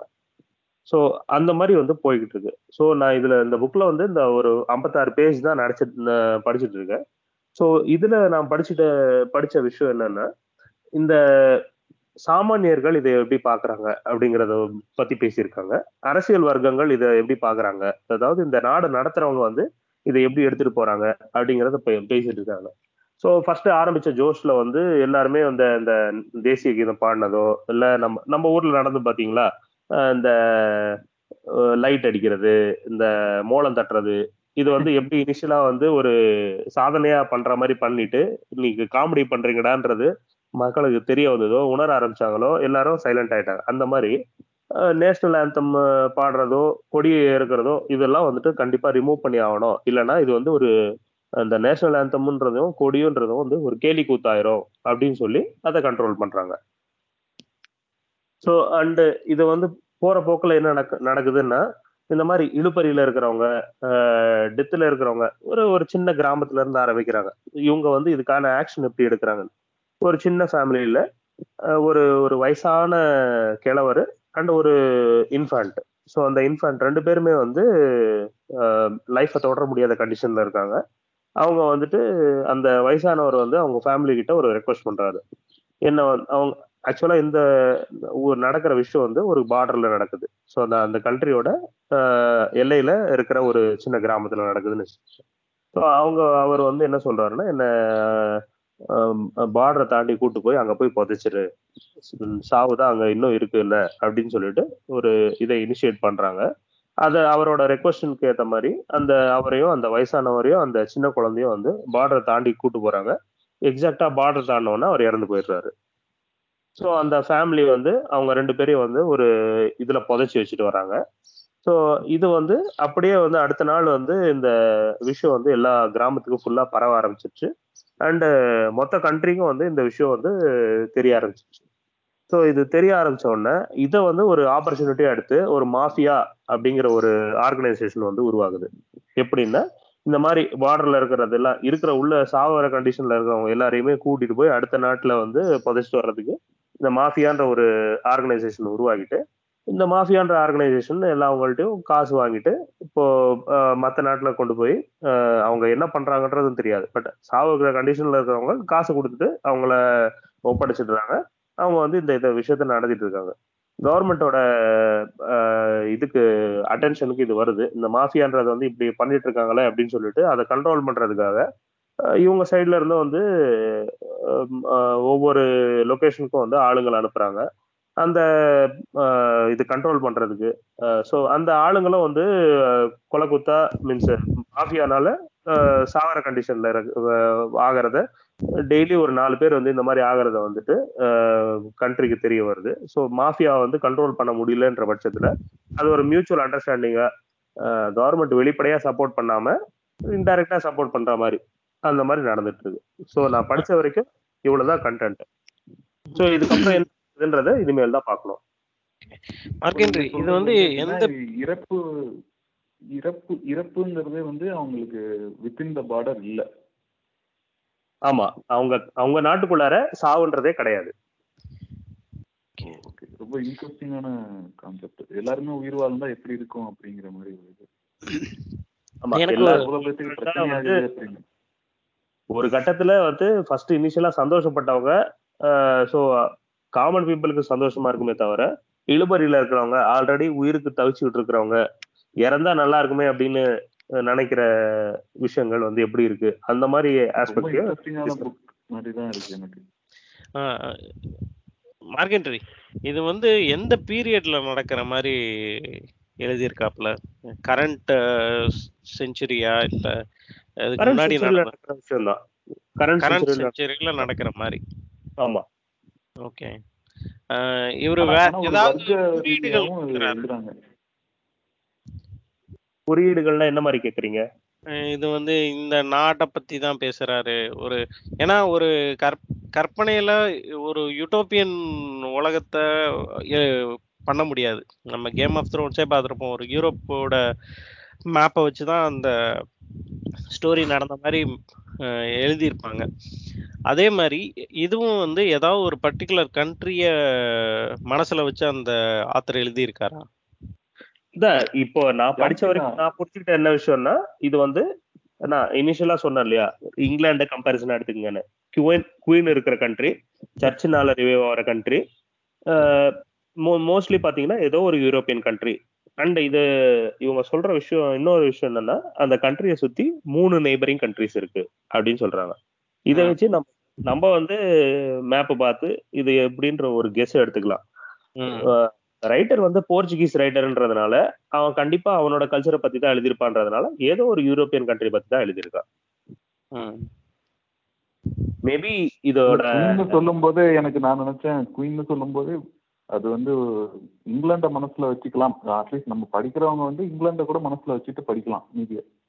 ஆமா எனக்கு நான் படிக்கும் போது வந்து அது இங்கிலாந்துன்ற ஒரு அசம்ஷன்ல தான் படிச்சுட்டு இருக்கேன் ஓகே அப்புறம் இன்னொரு கேள்வி. இந்த மத குருமார்கள் வந்து அவங்களோட ரியாக்ஷன்ஸை பத்தி எல்லாம் எழுதியிருக்காரு அதுல இது இந்த மாதிரி சாவே நடக்காது அப்படின்றப்போ இந்த மக்கள் வந்து எப்படி பிஹேவ் பண்றாங்க? ஆமா எல்லா ஒவ்வொரு கட்டத்திலயும் வந்து ஒவ்வொரு டிபார்ட்மெண்ட்டும் வந்து என்ன யோசிக்கிறாங்க அப்படிங்கறத வந்து சொல்லியிருக்காங்க. நான் பேசின மாதிரி தான் இப்போ ஒரு டெத்துன்ற ஒரு இது இருந்ததுன்னா மீண்டு வர்றது உயிர் தெழுந்து வர்றது அப்படிங்கிற ஒரு விஷயமே இருக்காது. ஏன்னா சர்ச்சோட பேசிக் பிரின்சிபலே அதுதான் சாகு இருக்கு சாவு இருக்கணும். சாவுல இருந்து மீண்டு வரணும். அப்படிங்கிறது தான் இப்போ ஜீசஸ்ங்கிறவரே வந்து ஈஸ்டர்லயே நடக்கிறது அதுதான். குட் ஃப்ரைடேல இறப்பாரு ஈஸ்டர்ல மீண்டு வருவாரு.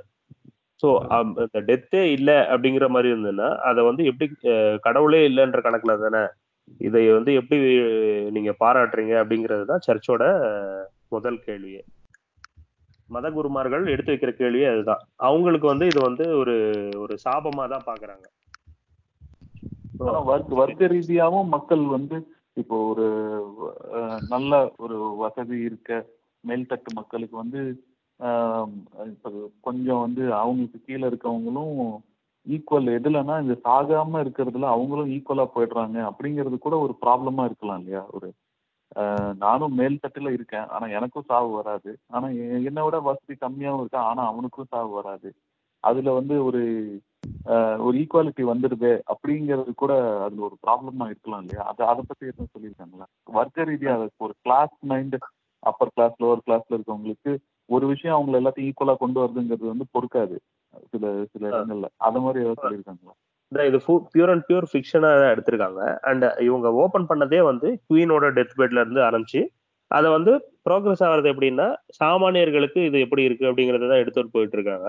ஸோ இப்போதைக்கு வரைக்கும் அந்த புக்கில் போட்டிருக்கிறது வந்து டெத்துன்ற ஒரு விஷயம் வந்து அதை யார் யார் காசு பண்ணிக்கிட்டு இருக்காங்க அரசியல் எப்படி பாக்குது அடுத்த கண்ட்ரிஸ் எப்படி பா பார்த்துட்டு இருக்காங்க அப்போலிட் அப்போட்டிஸ் அப்போசிஷன் பார்ட்டி வந்து இதை வந்து ரூலிங் பார்ட்டியை குறை சொல்றதுக்கு என்ன பண்றாங்க இந்த இந்த விஷயங்கள் தான் பேசியிருக்காங்க. ஸோ இந்த ரிச் அண்ட் புவரோட டிஸ்கஷன் வந்து இப்போ நான் படிச்ச வரைக்கும் இந்த புக்கில் இது வரைக்கும் வர கிடையாது. ஒரு சின்ன கம்பேரிசன் எடுத்துக்கலாம்னா இன் டைம்னு ஒரு படம் நானும் ஜான்சினாவும் பார்த்தோம். இப்ப அதுல பாத்தீங்கன்னா எல்லாத்துக்கும் கையில டைம் ஓடிக்கிட்டு இருக்கும். அதான் அவங்க உயிரோட இருக்க போற ஒரு காலகட்டம். அதுல அந்த- வந்து அந்த அந்த ஏழை மக்களுக்கெல்லாம் எப்படின்னு பாத்தீங்கன்னா ஒரு நாளைக்கு எட்டு மணி நேரம் தான். அந்த எட்டு மணி நேரமும் அவங்க வேலை செஞ்சு முடிச்சோன்னே கொடுப்பாங்க. அவங்க ஃபேக்டரியில இருந்து வர்றதுக்குள்ள அந்த எட்டு மணி நேரத்துக்கான இது முடிஞ்சு போயிருக்கும். கரெக்டா வேலை முடிச்சோன்னே திரும்பி எட்டு மணி நேரத்தை கொடுத்துருவாங்க. எட்டு மணி நேரமோ பதினாறு மணி நேரமோ கொடுத்துருவாங்க. இதே வேற ஒரு உலகம் இருக்கும். அவங்க அவங்க நாட்டிலேயே வே மேல்தட்டு மக்கள் இருப்பாங்க. ஒவ்வொருத்தனும் நானூறு வருஷம் ஐநூறு வருஷம்னு அவ- அவனுக்கு மணிக்கட்டுல வந்து டைம் இருக்கும்.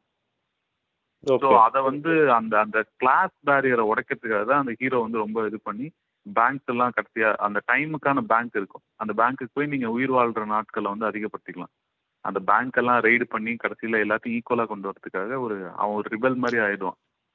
ஸோ அதுலயுமே அந்த அந்த டைமை வச்சு தான் உயிர் வாழ்கிறோங்கிற இடத்துலையுமே அந்த ஒரு கிளாஸ் பேரியரை வந்து கொண்டு வந்து காமிச்சிருப்பாங்க. எல்லாரும் கம்மியான வாழ்க்கையை வாழ்கிறவங்களும் ஒரு ஒரு சைடில் இருந்தால் தான் நம்ம நம்மளோட வாழ்க்கையை வந்து பெருசாக நினைக்க முடியும் என்ஜாய் பண்ண முடியுங்கிறதுனால அது ஒரு பர்பஸ்ஃபுல்லாகவே மக்களை வந்து கீழே கீழ்த்தட்டு மக்களை. ஏன்னா உங்களுக்கு காசுங்கிற டிரான்சாக்ஷன் இல்லை பணங்கிற டிரான்சாக்ஷன் இல்லை. அப்படி இருக்கும்போது வாழ்நாள் மட்டும்தான் டிரான்சாக்ஷன் அதை வச்சு தான் ஒருத்தரோட கிளாஸை டிசைட் பண்ணுறாங்க upper class lower class upper கிளாஸ்னா அவன் ஐநூறு வருஷம் வாழ்கிறான் லோவருக்கு மிடில் கிளாஸ்னா ஒரு நூறு வருஷம் லோவர் கிளாஸ்னா டெய்லி அவன் வாழ்றதுக்கு இருபத்தி நாலு மணி நேரத்துக்கு போய் அவன் வேலை செஞ்சுட்டு தான் வாங்கிட்டு வரான் அப்படிங்கிறது வந்து அதை தான் அந்த அந்த மாதிரி சொல்லியிருப்பாங்க. அதை தான் நான் சரி அதுல வந்து வாழ்நாள்ல இதான் சொல்றாங்க. இதுலயும் வாழ்நாள் மாதிரி தான் வருது. ஸோ அதனால வர்க்க ரீதியா பேசியிருக்காங்களா அப்படிங்கிறது தான் வர்க்க ரீதியா பேச கிடையாது. அதோட அரசியல் அத சாவு இல்லைன்றதுனால அதனால யார் யார் பாதிக்கப்படுறாங்க யார் யார் அதை காசாக்குறாங்க அப்படிங்கிற விஷயம் தான் இது வரைக்கும் போயிட்டு இருக்கு மேபி இதுக்கப்புறமா அந்த புக்ல எப்படி வரும்ன்றது தெரியல. ஆனா இந்த புக்ல வந்து கோர் விஷயம் நான் ப்ரோலாக் படிச்சதுல என்ன சொல்ல வராங்கன்னா இந்த புக்கில் வந்து சாவு அப்ரப்டா நின்னுருது. அதுக்கப்புறமா சாவு வந்து எல்லாருக்கும் வந்து லெட்டர் ரெக்வஸ்ட் படி ரெஸ்பாண்ட் பண்ணி அதுக்கு வந்து சாகுன சாகுறாங்க அப்படிங்கிற மாதிரி ப்ரோலாக்ல படிச்சிருந்தேன். மேபி போக போக படிக்கும்போது தான் என்னன்றது தெரிய வரும். இதை நம்ம அடுத்த செஷன்ல பேசலாம். நல்ல இன்ட்ரெஸ்டிங்கான ஒரு அவுட்லைனா இருக்கு. கண்டிப்பா படிக்கலாம். இது எந்த வருஷம் எழுதப்பட்டது இது? டூ தௌசண்ட் எயிட்ல. ரொம்ப படத்தெல்லாம் இல்ல. இப்ப இந்த காலத்துல இந்த இந்த டெக் போன போன டெக்கேட்ல எழுதியிருக்காங்க. அதான் கரண்ட் செஞ்சுரி தான். கரண்ட் செஞ்சுரி பத்திய விஷயம் தான் அதான் சொல்லிட்டேனே இப்போ டெமோக்ரஸி எப்போ வந்ததுன்னா குவீன் குவீன் போயிட்டு பிரைம் மினிஸ்டர்னு சொல்லிட்டேன் இல்லையா? ஸோ அதனால நம்ம கரண்ட் செஞ்சுரிக்குள்ள வந்துட்டோம். மேபி வித்தின் ஃபைவ் சிக்ஸ் டெக்கேட்ஸ்குள்ளார தான் நடந்த விஷயம் தான். இது.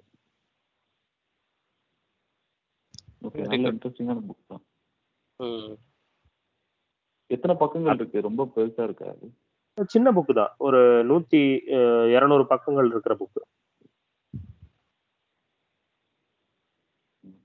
ஆவரேஜ் ரீடர்னால எப்படியும் வந்து ஒரு ஆறு ஏழு மணி நேரம் எட்டு மணி நேரத்துல படிக்கலாம். அந்த மாதிரி ஒரு சைஸ் தான் சொல்றீங்க. ஆக்சுவலா வந்து நான் புக்கு வந்து நான் உங்களுக்கு எடுத்து சொன்ன கருத்து வந்து இன்ட்ரெஸ்டிங்கா இருக்கலாமே தவிர அஹ், நான் ஐம்பத்தாறு பக்கங்கள்ல அரசியல் தான் ஓட்டுட்டு இருக்கு அது வந்து எல்லா ரீடருக்கும் வந்து எப்படி இருக்கும் அப்படிங்கிறது என்னால சொல்ல முடியல. எல்லாருக்கும் இந்த புக்கு பிடிக்குமா அப்படிங்கிற விஷயம் வந்து என்னால சொல்ல முடியல.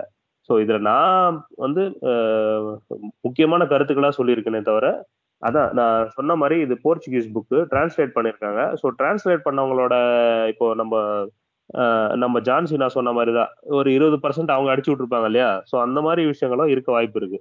அப்பா அடிச்சு விட்டு இருக்கிறது இல்ல அவங்களோட கருத்துக்கள்னு சொல்லணும் அதுதான். அந்த அந்த கருத்து தான் வந்து நான் அப்படியே அவங்களோட கருத்தை அப்படியே சேர்த்து விட்டுருப்பாங்க அப்படின்னு சொல்ல வரேன். மேலாப்புல தெளிச்சு விட்டு போயிருப்பாங்கங்கிறாரு. ஆனா அப்படி. தெளிச்சு விட்டா அது லிட்ரேச்சர் இதுல அவங்க அவங்க இப்போ போர்ச்சுகீஸ் எழுத்தாளரும் படிச்சு பார்த்துட்டு இவங்க நான் இதெல்லாம் சொல்லவே இல்லைன்னு கேஸே போடலாம்.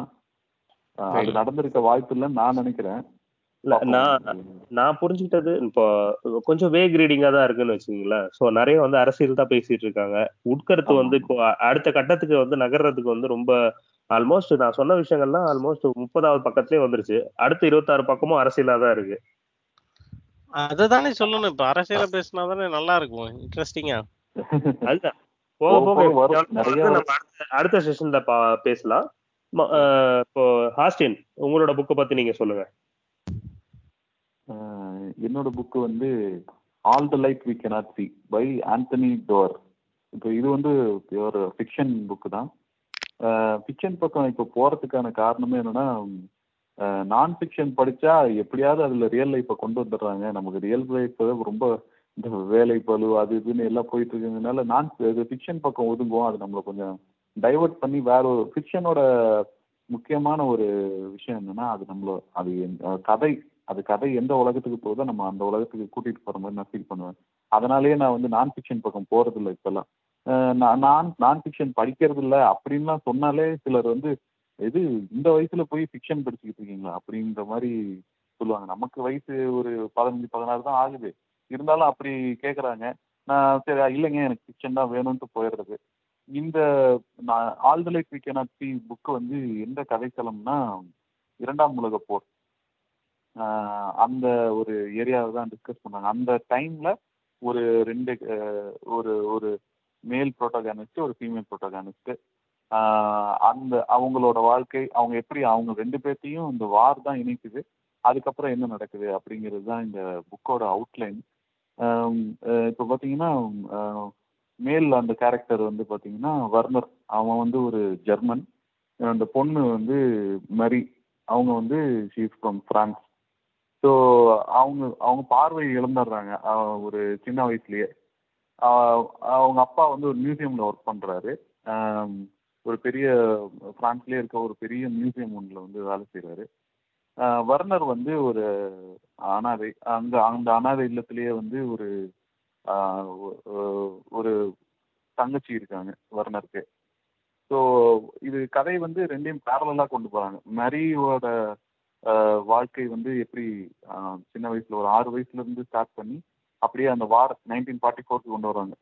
அந்த அந்த நைன்டீன் ஃபார்ட்டி ஃபோர்ல வந்து ரெண்டு பேருமே வந்து பதினாறு பதினேழு வயசுல இருக்கிற மாதிரி வர்ணருக்கும் ப பதினேழு பதினெட்டு வயசு மரிக்கு வந்து பதினாறு வயசு அந்த ஸ்டேஜ்ல ஆனா அந்த அதுக்கு முன்னாடி அவங்களோட இளமை பருவம் அதாவது குழந்தை பருவம்லாம் எப்படி இருந்தது? அவங்க இப்போ மரிக்கு வந்து பார்வை இழந்துட்டாங்க ஒரு ஏழு எட்டு வயசுல அப்படின்னா அந்த அந்த ஒரு குழந்தை எட்டு வயசுல பார்வை இழந்துச்சு அது என்னெல்லாம் கஷ்டப்படுது? எப்படி வந்து தான் தன்னை சுத்தி இருக்கிற உலகத்தை வந்து அது தெரிஞ்சுக்குது. வர்னர் வந்து ஒரு ஆஹ் இருக்கிற ஒரு நிலக்கரி சுரங்கத்துக்கு பக்கத்துல இருக்கிற ஒரு அனாதை இல்லம். ஆஹ் எப்படி அனாதை ஆகுறான் அப்படின்னா அவங்க அப்பா இறந்துடுறாரு. ஸோ அதுக்கப்புறம் ஒரு அனாதை இல்லத்துக்கு கொண்டு வந்து விடுறாங்க. அங்கே அங்க தனக்குன்னு ஒரு தங்கச்சி இருக்கு ஜட்டா அப்படின்னு ஒரு தங்கச்சி. ஸோ ரெண்டு பேர்த்தோட உலகமும் வேற வேற ரெண்டு பேர்த்தோட கஷ்டங்களும் வேற வேற. அந்த ரெண்டு எப்படி எடுத்துட்டு வந்து அந்த வார் வந்து அவங்கள இணைக்குதுங்கிறது தான். இது இது வரைக்கும் நான் வந்து ஒரு ஐம்பது பக்கம் தான் படிச்சிருக்கேன். அதுல ஐம்பது பக்கத்துல வந்து எப்படி மரியோட பார்வை இறந்துட்டு அஹ் பிரான்ஸ் அதாவது அவங்க குடியிருக்கிற அந்த ஏரியாவை ஒரு பார்வை இழந்த ஒரு பொண்ணு வந்து எப்படி வந்து தெரிஞ்சுக்குது? நடக்கிறது? ஒரு பில்டிங்குள்ளேயே நகர்றது எப்படி? அப்படிங்கிறது வந்து ரொம்ப டீட்டெயிலிங் ரொம்ப ஒரு எக்ஸ்ட்ராடினரி டீட்டெயிலிங் இருக்கும் இதில். திடீர்னு ஒரு நாள் பார்வை போயிடுது அப்படிங்கும்போது பக்கத்தில் இருக்கிற ஒரு எல்லாமே பயமாக இருக்கும். பயங்கிறது தான் ஃபஸ்ட்டு வருது. கண்ணை நம்ம நம்ம இருட்டாயிடுச்சு உலகம் இருட்டாயிடுச்சு சுற்றி என்ன இருக்கு அப்படி இல்லை எதுவுமே இல்லையே இருக்கா அப்படிங்கிற பயத்தை தான் ஃபஸ்ட்டு சொல்கிறாங்க அந்த டீட்டெயிலிங் ரொம்பவே அழகாக இருக்கும். அதே மாதிரி ஒரு ரொம்ப கஷ்டப்படுற ஒரு பஞ்சத்தில் இருக்கிற ஒரு டைம் வேர்ல்டு வார் ஒன் முடிஞ்சு ஜெர்மனி வந்து கொஞ்சம் கொஞ்சமா முன்னேறிட்டு வருது. ஒரு பக்கம் வந்து பஞ்சம் அப்படியே இருக்கு. அந்த பஞ்சத்துல ஒரு இந்த மாதிரி ஒரு ஆதரவற்ற அனாதை இல்லத்துல வளர்ற ரெண்டு குழந்தைங்க அவங்களுக்கு இருக்கிற மூணு வேளை சாப்பாட்டுல வந்து ஒரு வேளை வந்து சாலிட் ஃபுட்டு கிடைக்கிறதே வந்து அவங்களுக்கு கஷ்டமா இருக்கு. ஸோ அதை வந்து அந்த மாதிரி அவங்க என்னென்னலாம் கஷ்டப்படுறாங்க அந்த அந்த கஷ்டத்துலையும் வர்ணர் மட்டும் இந்த சாப்பாடு கஷ்டம் துணி இல்லை அப்படிங்கிற குளிருது இந்த மாதிரி ரொம்ப ரொம்ப குளிரும் இல்லையா யூரோப்பியன் கண்ட்ரிஸ் ஸோ அந்த குளிர்லையும் வர்ணர் வந்து மற்ற குழந்தைங்களை எப்படி சந்தோஷமா வச்சுக்கிறான் அவனுக்கும் அதே வயசு தான் அவனுக்கும் அந்த எட்டு பத்து வயசு தான் ஆனால் எப்படி சந்தோஷமா வச்சுக்கிறான்? ஒரு சின்ன ரேடியோ ஒன்று உடஞ்ச ரேடியோ ஒன்று கண்டுபிடிச்சி அதை சரி பண்ணுறான் அந்த ரேடியோ வந்து அந்த அனாதை இல்லத்துக்கே வந்து ஒரு பெரிய கிஃப்ட் மாதிரி ஆயிடுது. அவங்க எல்லாரும் ஒரு ஒரு பர்டிகுலர் டைம்ல வந்து உட்காந்து என்ன எப்படியா இருந்தாலும் அந்த டைம்ல கொஞ்சம் ஹிட்லர்லாம் வளர வளர ஆரம்பிச்சோன்னே ஜெர்மனி ஜெர்மனி வந்து இவ்வளவு சிறந்த நாடு. உலகத்திலேயே இதுதான் ஜெர்மனி தான் சிறந்த நாடு. அதுக்கப்புறம் வந்து நம்ம ஏன் சிறந்த நாடுன்னு சொல்றோம். ஜெர்மன் மக்கள் எல்லாம் சிறந்தவர்கள். நம்மலாம் ரொம்ப மேல. அதெல்லாம் சொல்றேன். என்னதான் அவங்க அரசியலே பேசினாலும் ஒரு ரேடியோ அந்த அந்த இதெல்லாம் பேசுறதுக்கு நடுவில் ஏதாவது நாட்டை பத்தின பாட்டு வரும். அது பேட்ரியாட்டிக் சாங்காகவே இருந்தாலும் ஒரு சாங் அந்த ஒரு ஒரு அனாதை இல்லத்தில் இருக்கிற குழந்தைங்களுக்கு சந்தோஷம் அப்படிங்கிறதே வந்து அந்த மாதிரி சின்ன சின்ன விஷயங்கள்ல தான் இருக்கு. அதுலயும் ஒரு குழந்தை வந்து மீதி எல்லாத்தோட சந்தோஷத்தையும் வந்து ரொம்ப இம்பார்ட்டண்ட்டாக எடுத்துக்கிட்டு தன்னையும் சந்தோஷப்படுத்திக்கிட்டு எப்படி மித்தவங்களையும் சந்தோஷமாக சந்தோஷமா வச்சுக்குது அப்படிங்கிற ஒரு இது. அப்புறம் வந்து அங்கிருந்து தான் வாழ்க்கையை வெளியில போகணும் என்ன பண்ணலாம் அப்படிங்கிறதையும் அந்த சின்ன வயசுலயே யோசிக்க ஆரம்பிச்சிடும் வர்ணர். ஸோ அந்த அந்த பார்ட் அதுக்கு போகுது. தான் தங்கச்சி மேல வந்து ரொம்ப உயிரா இருக்கான் வர்ணர். அந் அவங்களோட அப்போ அந்த நிலக்கரி சுரங்கத்தையே சுற்றி வருவாங்க. அதை அதை சுற்றி வரும்போது அவங்க அப்பா அந்த அங்கே தான் வேலை செஞ்சார். அங்கே தான் இறந்தாருங்கும்போது அவங்களோட மெமரிஸ் எல்லாம் வருது. ஒரு கட்டத்தில் வர்ணர் ரொம்ப மனசு உடஞ்சிடுறான். அவன் தங்கச்சி தான் வந்து அவனை தேத்துது. இல்லை பரவாயில்ல நம்ம நம்ம சந்தோஷமாக தான் இருக்கோம் அப்படின்னு. இதெல்லாம் அந்த அந்த சின்ன வயசுலேயே வந்து அவங்க அந்த கான்வர்சேஷன் அதெல்லாம் பார்த்தீங்கன்னா ரொம்ப நல்லாயிருக்கும் எல்லா எல்லாமே இருக்கிறவங்க வந்து வாழ்க்கையை புரிஞ்சுக்கிறதுக்கான வயசு வந்து ரொம்ப அதிகமாகுது. ஆனா எதுவுமே இல்லாதவங்களுக்கு வந்து அந்த வாழ்க்கையை புரிஞ்சுக்கிறது பக்குவம் வர்றதெல்லாம் சீக்கிரமே வருதுங்கிற மாதிரி அந்த கான்வர்சேஷன் எல்லாம் அப்படி இருக்கும். பெரியவங்க பேசிக்கிற மாதிரி அவங்க அந்த குழந்தைங்க பேசிக்கும். ஸோ அந்த இது ஒன்று வரும். இப்போ ம- மரியோட ஃபீமேல் ப்ரோட்டகனிஸ்ட் சொன்னாங்க இல்லையா? அவங்க அந்த- அந்த பொண்ணோட வாழ்க்கையில வந்து அதுக்கு அந்த எட்டு வயசுலயே அது பார்வை போயிடுது. அவங்க அப்பா வந்து பார்வை போயிட்டாலும் தன்னை வந்து அந்த பொண்ணு வந்து எப்படி தன்னை காப்பாத்திக்கலாம்? எப்படி வந்து நடமாடலாம். நம்ம வாழ்க்கையை வந்து திரும்பி நார்மலா எப்படி ஆக்கிக்கலாம் அப்படின்னு முழுக்க முழுக்க அவங்க அப்பா தான் ஹெல்ப் பண்றாரு. பிரெயில் படிக்கிறதுக்கு. அவங்க பார்வையற்றவங்களுக்குன்னு இப்போ எழுத்து இருக்கு இல்லையா? பிரெயில் படிக்கிறதுக்கு எப்படிங்கிறது சொல்லித் தராங்க. சொல்லித்தராரு அப்புறம் வந்து அவங்க மியூசியம்லயே வந்து பார்த்தீங்கன்னா ஒரு இன்ட்ரெஸ்டிங் ஒரு சின்ன கதை ஒன்று இருக்கும். எப்படின்னா ஒரு ஒரு ஒரு கல் வைரக்கல் மாதிரி ஒன்று இருக்கும். ஆஹ் அது வந்து அந்த மியூசியம்ல இருக்கு அப்படிங்கிற மாதிரி சொல்லியிருப்பாங்க. அந்த அந்த கல்லுக்கான ஸ்டோரி ஒன்று பேக் சைடில் இருக்கும். எப்படின்னா ஆத்துல இருந்து அது வந்து ஒரு ஒரு ஆயிரம் ரெண்டாயிரம் வருஷத்துக்கு முன்னாடி அந்த கல் எப்படி கிடச்சிது அப்படிங்கிறத பத்தின ஒரு கதை. அதையும் நான் சும்மா மேலோட்டமா சொல்லிடுறேன். அதை வந்து ஒரு அரசன் வந்து எடுக்கிறான். எடுத்துட்டு அவன் நம்ம தன்னோட அரண்மனைக்கு போறான். போன உடனே என்ன ஆகுது? கொஞ்ச நாள்லயே அவங்க அம்மா அப்பாவுக்கு வந்து உடம்பு சரியில்லாம போயிடுது. அவன் தம்பி பத்து இந்த கல்லு கரைச்ச பத்து நாள்லயே அவங்க தம்பி இறந்துடுறான். அவங்க அம்மா அப்பாவும் திடீர்னு நோய்வாய்ப்படுறாங்க கொஞ்ச நாள்ல அவங்களும் இறந்துடுறாங்க. நாடே பஞ்சத்துல போயிடுது. நிறைய மக்கள் சாகுறாங்க. அவங்க மத குருமார்கள்லாம் சொல்றாங்க இந்த கல்லு தான் பிரச்சனை. இது என்னன்னா யார் வச்சிருக்காங்களோ அவங்க கடைசி வரைக்கும் உயிரோடு இருப்பாங்க. அவங்க சுத்தி இருக்கவங்க யாரும் இருக்க மாட்டாங்க. ஒரு ஐரானிக்கல் ஆஸ்பெக்ட் கல் நீ வச்சிருக்கீங்க நீ வச்சிருக்க. நீ உயிரோட இருப்ப. ஆனால் உனக்கு வேண்டப்பட்டவங்க யாருமே அவங்க கூட இருக்க மாட்டாங்க. அப்படிங்கிற மாதிரி ஒரு இது போகும். கடைசியாக அந்த கல்லை கொண்டு போய் கடலில் போடுன்னு சொல்லுவாங்க. அந்த அரசனுக்கு நீண்ட நாள் வாழ்ந்தா போதும். எ- எப்படி இருந்தாலும் அவனால ஒரு குடும்ப வாழ்க்கையை ஈடுபட முடியாது. ஏன்னா அந்த கல்லை வச்சுன்னா அவனுக்கு அவன் பொண்டாட்டிக்குள்ளனாலும் இறந்து தான் போவாங்க. அதை தெரிஞ்சு அவன் என்ன பண்ணுவான்னா நாட்டை விட்டு ஓடி போயிடுவான். நாட்டுல எல்லாரும் இறந்ததுக்கு அப்புறம் நாடே இல்லாம போ போன ஸ்டேஜ்ல அவன் நாட்டை விட்டு ஓடி போய் எங்கேயோ ஒரு ஏசியன் கண்ட்ரியில் கடைசியா வாழ்ந்துட்டு ஒரு விவசாயியா வாழ்ந்துட்டு செத்து போயிட்டான் அப்படிங்கிற மாதிரி. அந்த கல் எப்படியோ கிடைச்சு நரியோட அவங்க அப்பா ஒர்க் பண்ற மியூசியம் மியூசியம்ல வந்து வச்சிருக்காங்க அப்படிங்கறத வந்து சொல்லியிருப்பாங்க. அந்த கல் மியூசியம்ல இருக்காங்கிற ஒரு சின்ன ட்விஸ்டோட இருக்கும். அது நீங்க புக்கு படிக்கும்போது சப்போஸ் படிச்சீங்கன்னா தெரிஞ்சதுன்னா அதை நான் சொல்லிட்டேன்னா அதுவும் ஒரு ஸ்பாய்லர் மாதிரி ஆயிடும். ஸோ அது நான் சொல்லலை. மற்றபடி பிரான்ஸ் வார் டைம்ல இருந்த ஒரு டீட்டெயிலிங் ஜெர்மனி வார் டைம்ல இருந்தது. அது ரெண்டு டீட்டெயிலிங் அப்புறம் ஜெர்மனியோட ட்ரூப்ஸ் பிரான்ஸுக்குள்ள வந்து இது பண்றாங்க. அமெரிக்கன் ட்ரூப்ஸும் வந்து சண்டை போட்டுக்கிட்டு இருக்காங்க. அந்த நாள் அந்த நாளுக்கு வந்து ரெண்டு கதை ரெண்டு கேரக்டர்ஸையும் அந்த பர்டிகுலர் டேக்கு கொண்டு வர்றது வரைக்கும் கதை இது வரைக்கும் நான் வந்திருக்கு அந்த பர்டிகுலர் டேவையும் ஒரு லெவல் வரைக்கும் கம்பேர் பண்ணியிருக்காங்க சொல்லியிருக்காங்க. எப்படின்னா என்னென்ன ஆர்டிலரி மிஷின் கன்ஸ் என்னெல்லாம் யூஸ் பண்ணியிருக்காங்க. அந்த நாள் இப்போ அவங்க அவங்க வந்து ஒரு பெரிய ஹோட்டல் ஒன்று இருக்கு. அந்த ஹோட்டலில் தான் வந்து ஜெர்மன் ட்ரூப்ஸ் வந்து பிரான்ஸ்ல வந்து அடை அங்கே தான் வந்து இருக்காங்க. அவங்களோட போஸ்ட் வந்து அங்கே தான் இருக்கு வரப்போகிறது வந்து பெரிய ட்ரூப்ஸ்னு தெரிஞ்சு போச்சு. இவங்க இந்த ஒரு சின்ன போஸ்ட்டில் எப்படியும் ஒரு ஐம்பது ஒரு நூறு சோல்ஜர்ஸ் தான் இருக்காங்க. எப்படியும் வரப்போகிறது ரொம்ப ரொம்ப ஒரு பெரிய ஆர்மி கடல் கடல் வழியாக வர்றதும் வந்து ஒரு பெரிய படை வருது. மேலே வந்து அவங்களோட அந்த ஏர் ட்ரூப்ஸ் வந்து ரொம்ப இன்னும் வந்து அதிகமா. ஒரு மணி ஒரு மணி நேரத்துக்கே நாற்பத்தி எட்டு குண்டுகள் போடுறாங்க. அந்த அந்த ஒரு பர்டிகுலர் செயின்ட் மாலோங்கிற ஒரு சிட்டி மேலேயே மட்டுமே ஒரு மணி நேரத்துக்கு நாற்பத்தெட்டு பாம்ஸுங்கிற மாதிரி போட்டுக்கிட்டு இருக்காங்க. அந்த மாதிரி ஒரு சுச்சுவேஷன் ஆல்மோஸ்ட் சிட்டி வந்து கிட்டத்தட்ட போயிடுச்சு. சுத்தமாக அழிச்சிட்டாங்கிற ஸ்டேஜில் இந்த வர்னர் அவங்க ஜெர்மன் ட்ரூப்ஸ் வந்து ஃப்ரான்ஸில் இருக்காங்க. அவங்க எப்படி ரேடியோவில் கம்யூனிகேட் பண்ணிட்டு இருக்காங்க? அப்படி அந்த பர்டிகுலர் டே அந்த பர்டிகுலர் டேல இருந்து தான் கதை ஸ்டார்ட் ஆகுது. அந்த கதையில இருந்து பின்னாடி தான் போயிருக்காங்க இது வரைக்கும். எப்படி வந்து இந்த நாளுக்கு வந்திருக்காங்க அப்படின்னு. இந்த நாள்ல இருந்து கோயிங் ஃபார்வர்டு என்ன நடக்குதுங்கிறது நான் இனிமேல் தான் படிக்கணும். இப்போ இப்போ இந்த இந்த கதைக்களம் பார்த்தீங்கன்னா சொன்ன மாதிரி இரண்டாம் உலகப் போர். இப்போ இன்னைக்கு இப்போ இது வந்து ரெண்டாயிரத்தி இருபது. இன்னமுமே ஏதாவது ஒரு கண்டிப்பா இப்போ ஃபியூரி படம்னு வந்தது. பிராட்பிட்டோட படம் நினைக்கிறேன். ஃபியூரின் வந்தது. அப்புறம் pianist Schindler's list Schindler's list வரும்.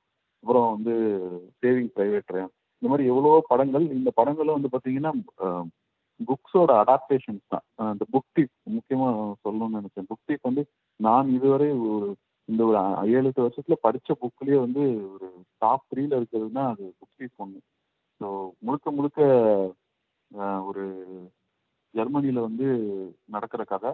அதுல அவங்க ஒரு ஜெர்மன் குடும்பம் வந்து எப்படி வந்து ஒரு ஜீவை காப்பாத்துறாங்க அப்படிங்கிறத பத்தின கதை ரொம்ப ரொம்ப ரொம்ப அருமையா இருக்கும். எல்லாருமே படிக்கணும்னு நான் ரெக்கமெண்ட் பண்ற புக் புக் டிப் ஸோ இதுவும் அதே கதைக்களம் தான். மக்களுக்கு வந்து இந்த இந்த இந்த எழுத்தாளர்களுக்கு வந்து இந்த இந்த போரை தான் இந்த போரே வந்து அவங்களுக்கு ஒரு பெரிய இரண்டாம் உலக போரே வந்து ஒரு பெரிய ஒரு கேன்வாஸ் கொடுக்குது. அவங்க வந்து அதை சுத்தியே கதைகள் இன்னும் எழுதிட்டு தான் இருக்காங்க. ஒரு போரை போர்னு ஈஸியா சொல்லிடுறாங்க இப்பெல்லாம். இந்த நாடு இந்த நாடு மேலே போர் தொடுக்கலாம்னு யோசிச்சுட்டு இருக்காங்க நியூஸ் பேப்பரில் வருது. ஆனால் இந்த மாதிரி புக்ஸு படங்கள்லாம் பார்க்கும்போது தான் ஒரு போர்னால் எவ்வளோ பிரச்சனை இருக்குது தெரியுமாங்கிற மாதிரி தான் இருக்குது அதில் சாப்பாட்டுக்கு என்ன கஷ்டப்படுறாங்க? ஒரு இன்ஜுரி ஆனால் எவ்வளோ கஷ்டப்படுறாங்க? அதனால அந்த டீட்டெயிலிங்லாம் படிக்கும்போது தான் இப்போ ஒரு போருங்கிறது வந்து சாதாரணமான விஷயம் இல்லை. அது பிஃபோர் அண்ட் ஆஃப்டர் மேத் அதில் வந்து இது ரொம்ப ரொம்ப ஒரு நாடு கஷ்டப்படும். அது சம்மந்தப்பட்ட இன்னொரு நாடும் கஷ்டப்படும். அப்படிங்கிறதுலாம் இந்த டீட்டெயிலிங்லாம் ரொம்ப நல்லா இருக்கும். போர் சம்மந்தமான புக்ஸ் வந்து இது இதுக்கப்புறமா ஏதாவது போர் சம்பந்தமான புக்ஸ் இல்ல ஃப்ரெஞ்ச் ரெவல்யூஷன் பத்தின ஏதாவது புக் இருக்கா? படிக்கலாம் அப்படிங்கிறது தான் என்னோட தாட் ஸோ இவ்வளவுதான் படிச்சிருக்கேன். நான் படிச்ச ஐம்பது பேஜ் வச்சு என்ன எவ்வளவு சொல்ல முடியுமோ நான் உங்களுக்கு சொல்லியிருக்கேன் இப்போ. ஆஸ்டின் நீங்க சொன்னதுல இருந்து நான் அதான் நீங்க சொல்லும் போது வந்து என் மனசுல ஓடிட்டு இருந்த படம் நீங்க நீங்களே அதை லிஸ்ட் அவுட் பண்ணிருந்தீங்க பியானிஸ்ட்ன்ற ஒரு படம் வந்து மைண்ட்ல ஓடிக்கிட்டே இருந்தது. இந்த பியானிஸ்ட்ல வந்து அவன் எப்- அவன ஒரு யூதனா இருந்து ஜெர்மனி அட்டாக் பண்றதுல இருந்து அந்த பியானிஸ்ட் பேசிக்கலா வந்து ஒரு போலிஷ் கண்ட்ரில இருக்கிறவன். அவன் ஜஸ்ட் பேர் சொல்ற மாதிரி அவன் ஒரு பியானிஸ்ட் ஸோ அவன் வந்து எப்படி அந்த வாரோட அட்டாக்ல இருந்து சர்வைவ் ஆகுறான்றத பத்தி சொல்லியிருப்பாங்க. நீங்க சொன்ன விஷயங்களை வச்சுட்டு நான் அந்த பியானிஸ்ட் தான் மைண்ட்ல ஓடிக்கிட்டே இருந்தது. ஓகே ரொம்ப இன்ட்ரெஸ்டிங்கா இருக்கும்னு நினைக்கிறேன். எனக்கு பேசிக்கலா வேர்ல்டு வார் சம்பந்தப்பட்ட டாக்குமெண்ட்ரியா இருந்தாலும் சரி வீடியோவா இருந்தாலும் சரி ரொம்ப பிடிக்கும். ரொம்ப ஈடுபாடோட பார்ப்பேன். அஹ், நீங்க சொல்றதை வச்சுட்டு எனக்கும் இந்த புக் படிக்கணும்ன்ற ஒரு ஒரு ஆர்வம் வந்திருக்கு. நல்ல நல்ல புக்கு அஸ்டின் அது நீங்க சொல்ல சொல்ல என் மண்டையில ஓடிட்டே இருந்துச்சு. அந்த சீன்ஸ் எல்லாம் எப்படி இருக்கும்? அப்படின்னு. இது வந்து இந்த ரெண்டு குழந்தைங்களையும் வந்து பெரியவர்களா காமிக்கிறாங்களா? இல்ல இதே ஏஜ்லயே அவங்க மீட் பண்ற மாதிரி எழுதியிருக்காங்களா? அதுதான். இப்போ இப்போ அந்த நைன்டீன் ஃபார்ட்டி ஃபோர் ஆகஸ்ட்ல வந்து அவங்க ரெண்டு பேத்துக்கும் வந்து ஒருத்தருக்கு பதினாறு வயசு இன்னொருத்தவங்களுக்கு பதினெட்டு வயசு. வர்னருக்கு பதினெட்டு வயசு ம- மரிக்கு வந்து பதினாறு வயசு. அவங்க ரெண்டு பேரும் ஆ. ஓகே நீங்க அந்த சம்மரி படிச்சுட்டு சொ- சொல்லியிருக்கீங்க. இதுதான் அவங்க மீட் பண்ண போறதுதான் அஹ், கதை அப்படின்னு. அதுதான் ஆமா கதைக்களம் ஆமா ஆமா. ஆமா ஆமா இன்னும் அவங்க மீட் பண்ணல. கதையை பொறுத்த வரைக்கும் இன்னும் அவங்க மீட் பண்ணல. ம், ரெண்டு பேர்த்தோட இளமை காலமும் அதுதான் இப்போ அந்த குழந்தை பருவம் தான் இப்போ அதை பத்தி டிஸ்கஸ் பண்ணிட்டு இருக்காங்க. அந்த ம். Day nineteen forty four August செவன்ங்கிற ஒரு டேல இருந்து தான் கதை ஸ்டார்ட் ஆகுது. அந்த நாளுக்கு எப்படி ரெண்டு பேரும் அந்த நாள்ல என்ன பண்ணிட்டு இருக்காங்க அந்த நாள் மேற்கொண்டு என்னென்ன நடக்க போகுதுங்கிறது இனிமே தான் வரும் கதை ஆனா கண்டிப்பா இந்த ரெண்டு இந்த ரெண்டு கேரக்டரும் மீட் பண்ண போறாங்க. ஒரு அந்த அந்த பார்வையற்ற ஒரு அந்த பொண்ணு ஜெர்மனில வந்து ஒரு படையில இருக்கிற ஒரு சோல்ஜரா இந்த பையன். இந்த பொண்ணு வந்து பிரான்ஸ் நாட்டை சேர்ந்த பொண்ணு. அப்ப அவங்க எதிரி அந்த பையன். எதிரி இல்லையா? அவன் வந்து சோ எதிரியா இருந்தா என்ன மீட் பண்றாங்க? அது என்ன மாதிரி போகும். அவரு இது வந்து ஒரு லவ் ஸ்டோரி மாதிரி தான் தெரியுது. ஆனா எண்டிங் கொஞ்சம் பிட்டர் ஸ்வீட்டா இருக்குன்னு பின்னாடியே போட்டிருக்காங்க. அதனால சரி முன்னாடியே சொல்லிட்டானுங்களே. ஏன்னா புக் இப்பெல்லாம் பார்த்து படிச்சுட்டு ஆல்மோஸ்ட் கண்ணு வேர்த்துருச்சு. அதனால இதுல வந்து ஓகே இப்படியும் கண்ணு வேர்க்க வச்சிருவானுங்க அப்படின்னு தெரிஞ்சு போச்சு இப்பயே. ஆனா எந்த ஒரு நல்ல புக்கு வேணாலும் அந்த டீடைலிங் இருந்தா நம்ம நமக்கு நல்லா இருக்கும். ஸோ அதனால எனக்கு இதை படிக்கணும் தான் எனக்கு இது வரைக்கும் ஓகே வேணாம் அப்படின்லாம் தோணல. கண்டினியூ பண்ணலாம் தான் பாக்குறேன். தான் நீங்க நீங்க நரேட் பண்ற மாதிரியே வந்துட்டு இந்த புக்கோட ரீடிங்கும் இருந்ததுன்னா ரொம்ப இன்ட்ரெஸ்டிங்கா தான் இருக்கும்னு தோணுது. இங்க நான் ஒரு தேர்ட்டி ஃபார்ட்டி பர்சன்ட் கூட என்னோட நிறைய இப்போ நான் நரேட் பண்ணது வந்து அந்த புக்கில் தேர்ட்டி ஃபார்ட்டி பர்சன்ட் கூட நான் வந்திருக்க மாட்டேன். இந்த அளவுக்கு டீடைலிங் இருக்கும். அப்ப கண்டிப்பா படிச்சே ஆகணும். டிராப் பண்றதெல்லாம் நல்லா போட்டிருப்பாங்க. டீடைலிங்க்கு பொறுமையா டைம் கொடுக்கறவங்களுக்கு இது பிடிக்கும். ரைட்டு நீங்க சொல்ற நீங்க சொல்ற கதைக்களம் வந்து இந்த பாய் இந்த ஸ்ட்ரைப்டு பஜாமாஸ் அந்த ஒரு ஸ்டோரிக்கும் வந்து அது கொஞ்சம் கோரிலேட் ஆகும்னு நினைக்கிறேன். நான் பார்த்துருக்கேன் பாய் இந்த ஸ்ட்ரைப் பஜாமாஸ் ஆனா மறந்துட்டேன். ஆனா அதுவும் இந்த போர் கடைசி அந்த குழந்தைய மாத்திடுவாங்க இல்லையா? அந்த மாதிரி தான் எதுவும் வரும். ஆஹ் இந்த பாய் இந்த ஸ்ட்ரைப்டு பஜாமாஸ்ன்றது வந்து அந்த ஆஹ் அந்த நாட்டை கை கைப்பற்றினவங்களும் அந்த நாட்டில் போர் இருக்கிறவங்களுக்கும் நடுவுல நடக்கிற விஷயம்.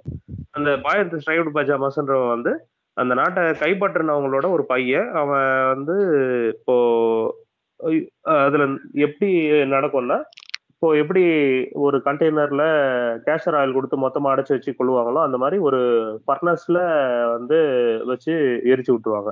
அந்த மாதிரி ஒரு விஷயம். ஸோ அந்த ஃபர்னஸ்ல ஞாபகம் இருக்கு. அந்த ஃபர்னஸ்ல அந்த பாய் இந்த ஸ்ட்ரைப் பஜாவாஸ் எப்படி மாட்டிக்கிறான்றது. அது ஒரு இன்ட்ரெஸ்டிங்கான அதுவும் புக்கும் இருக்கு அந்த ஸ்டோரிக்கு அந்த மூவியோட புக்கும் இருக்கு. ஸோ நம்ம மூணு பேர் புக்கு படிச்சதும் ப- அதுக்கான அதை பத்தியும் மூணு பேரும் பேசியிருக்கோம். நம்மளோட இன்னி செஷன் வந்து இதோட முடிச்சுக்கலாம்னு நான் நினைக்கிறேன். நீங்க என்ன நினைக்கிறீங்க? ஓகே. சில பல தடங்கள்னால ஸ்டீவ் ஆஸ்டின் வெளியில் போயிட்டாரு.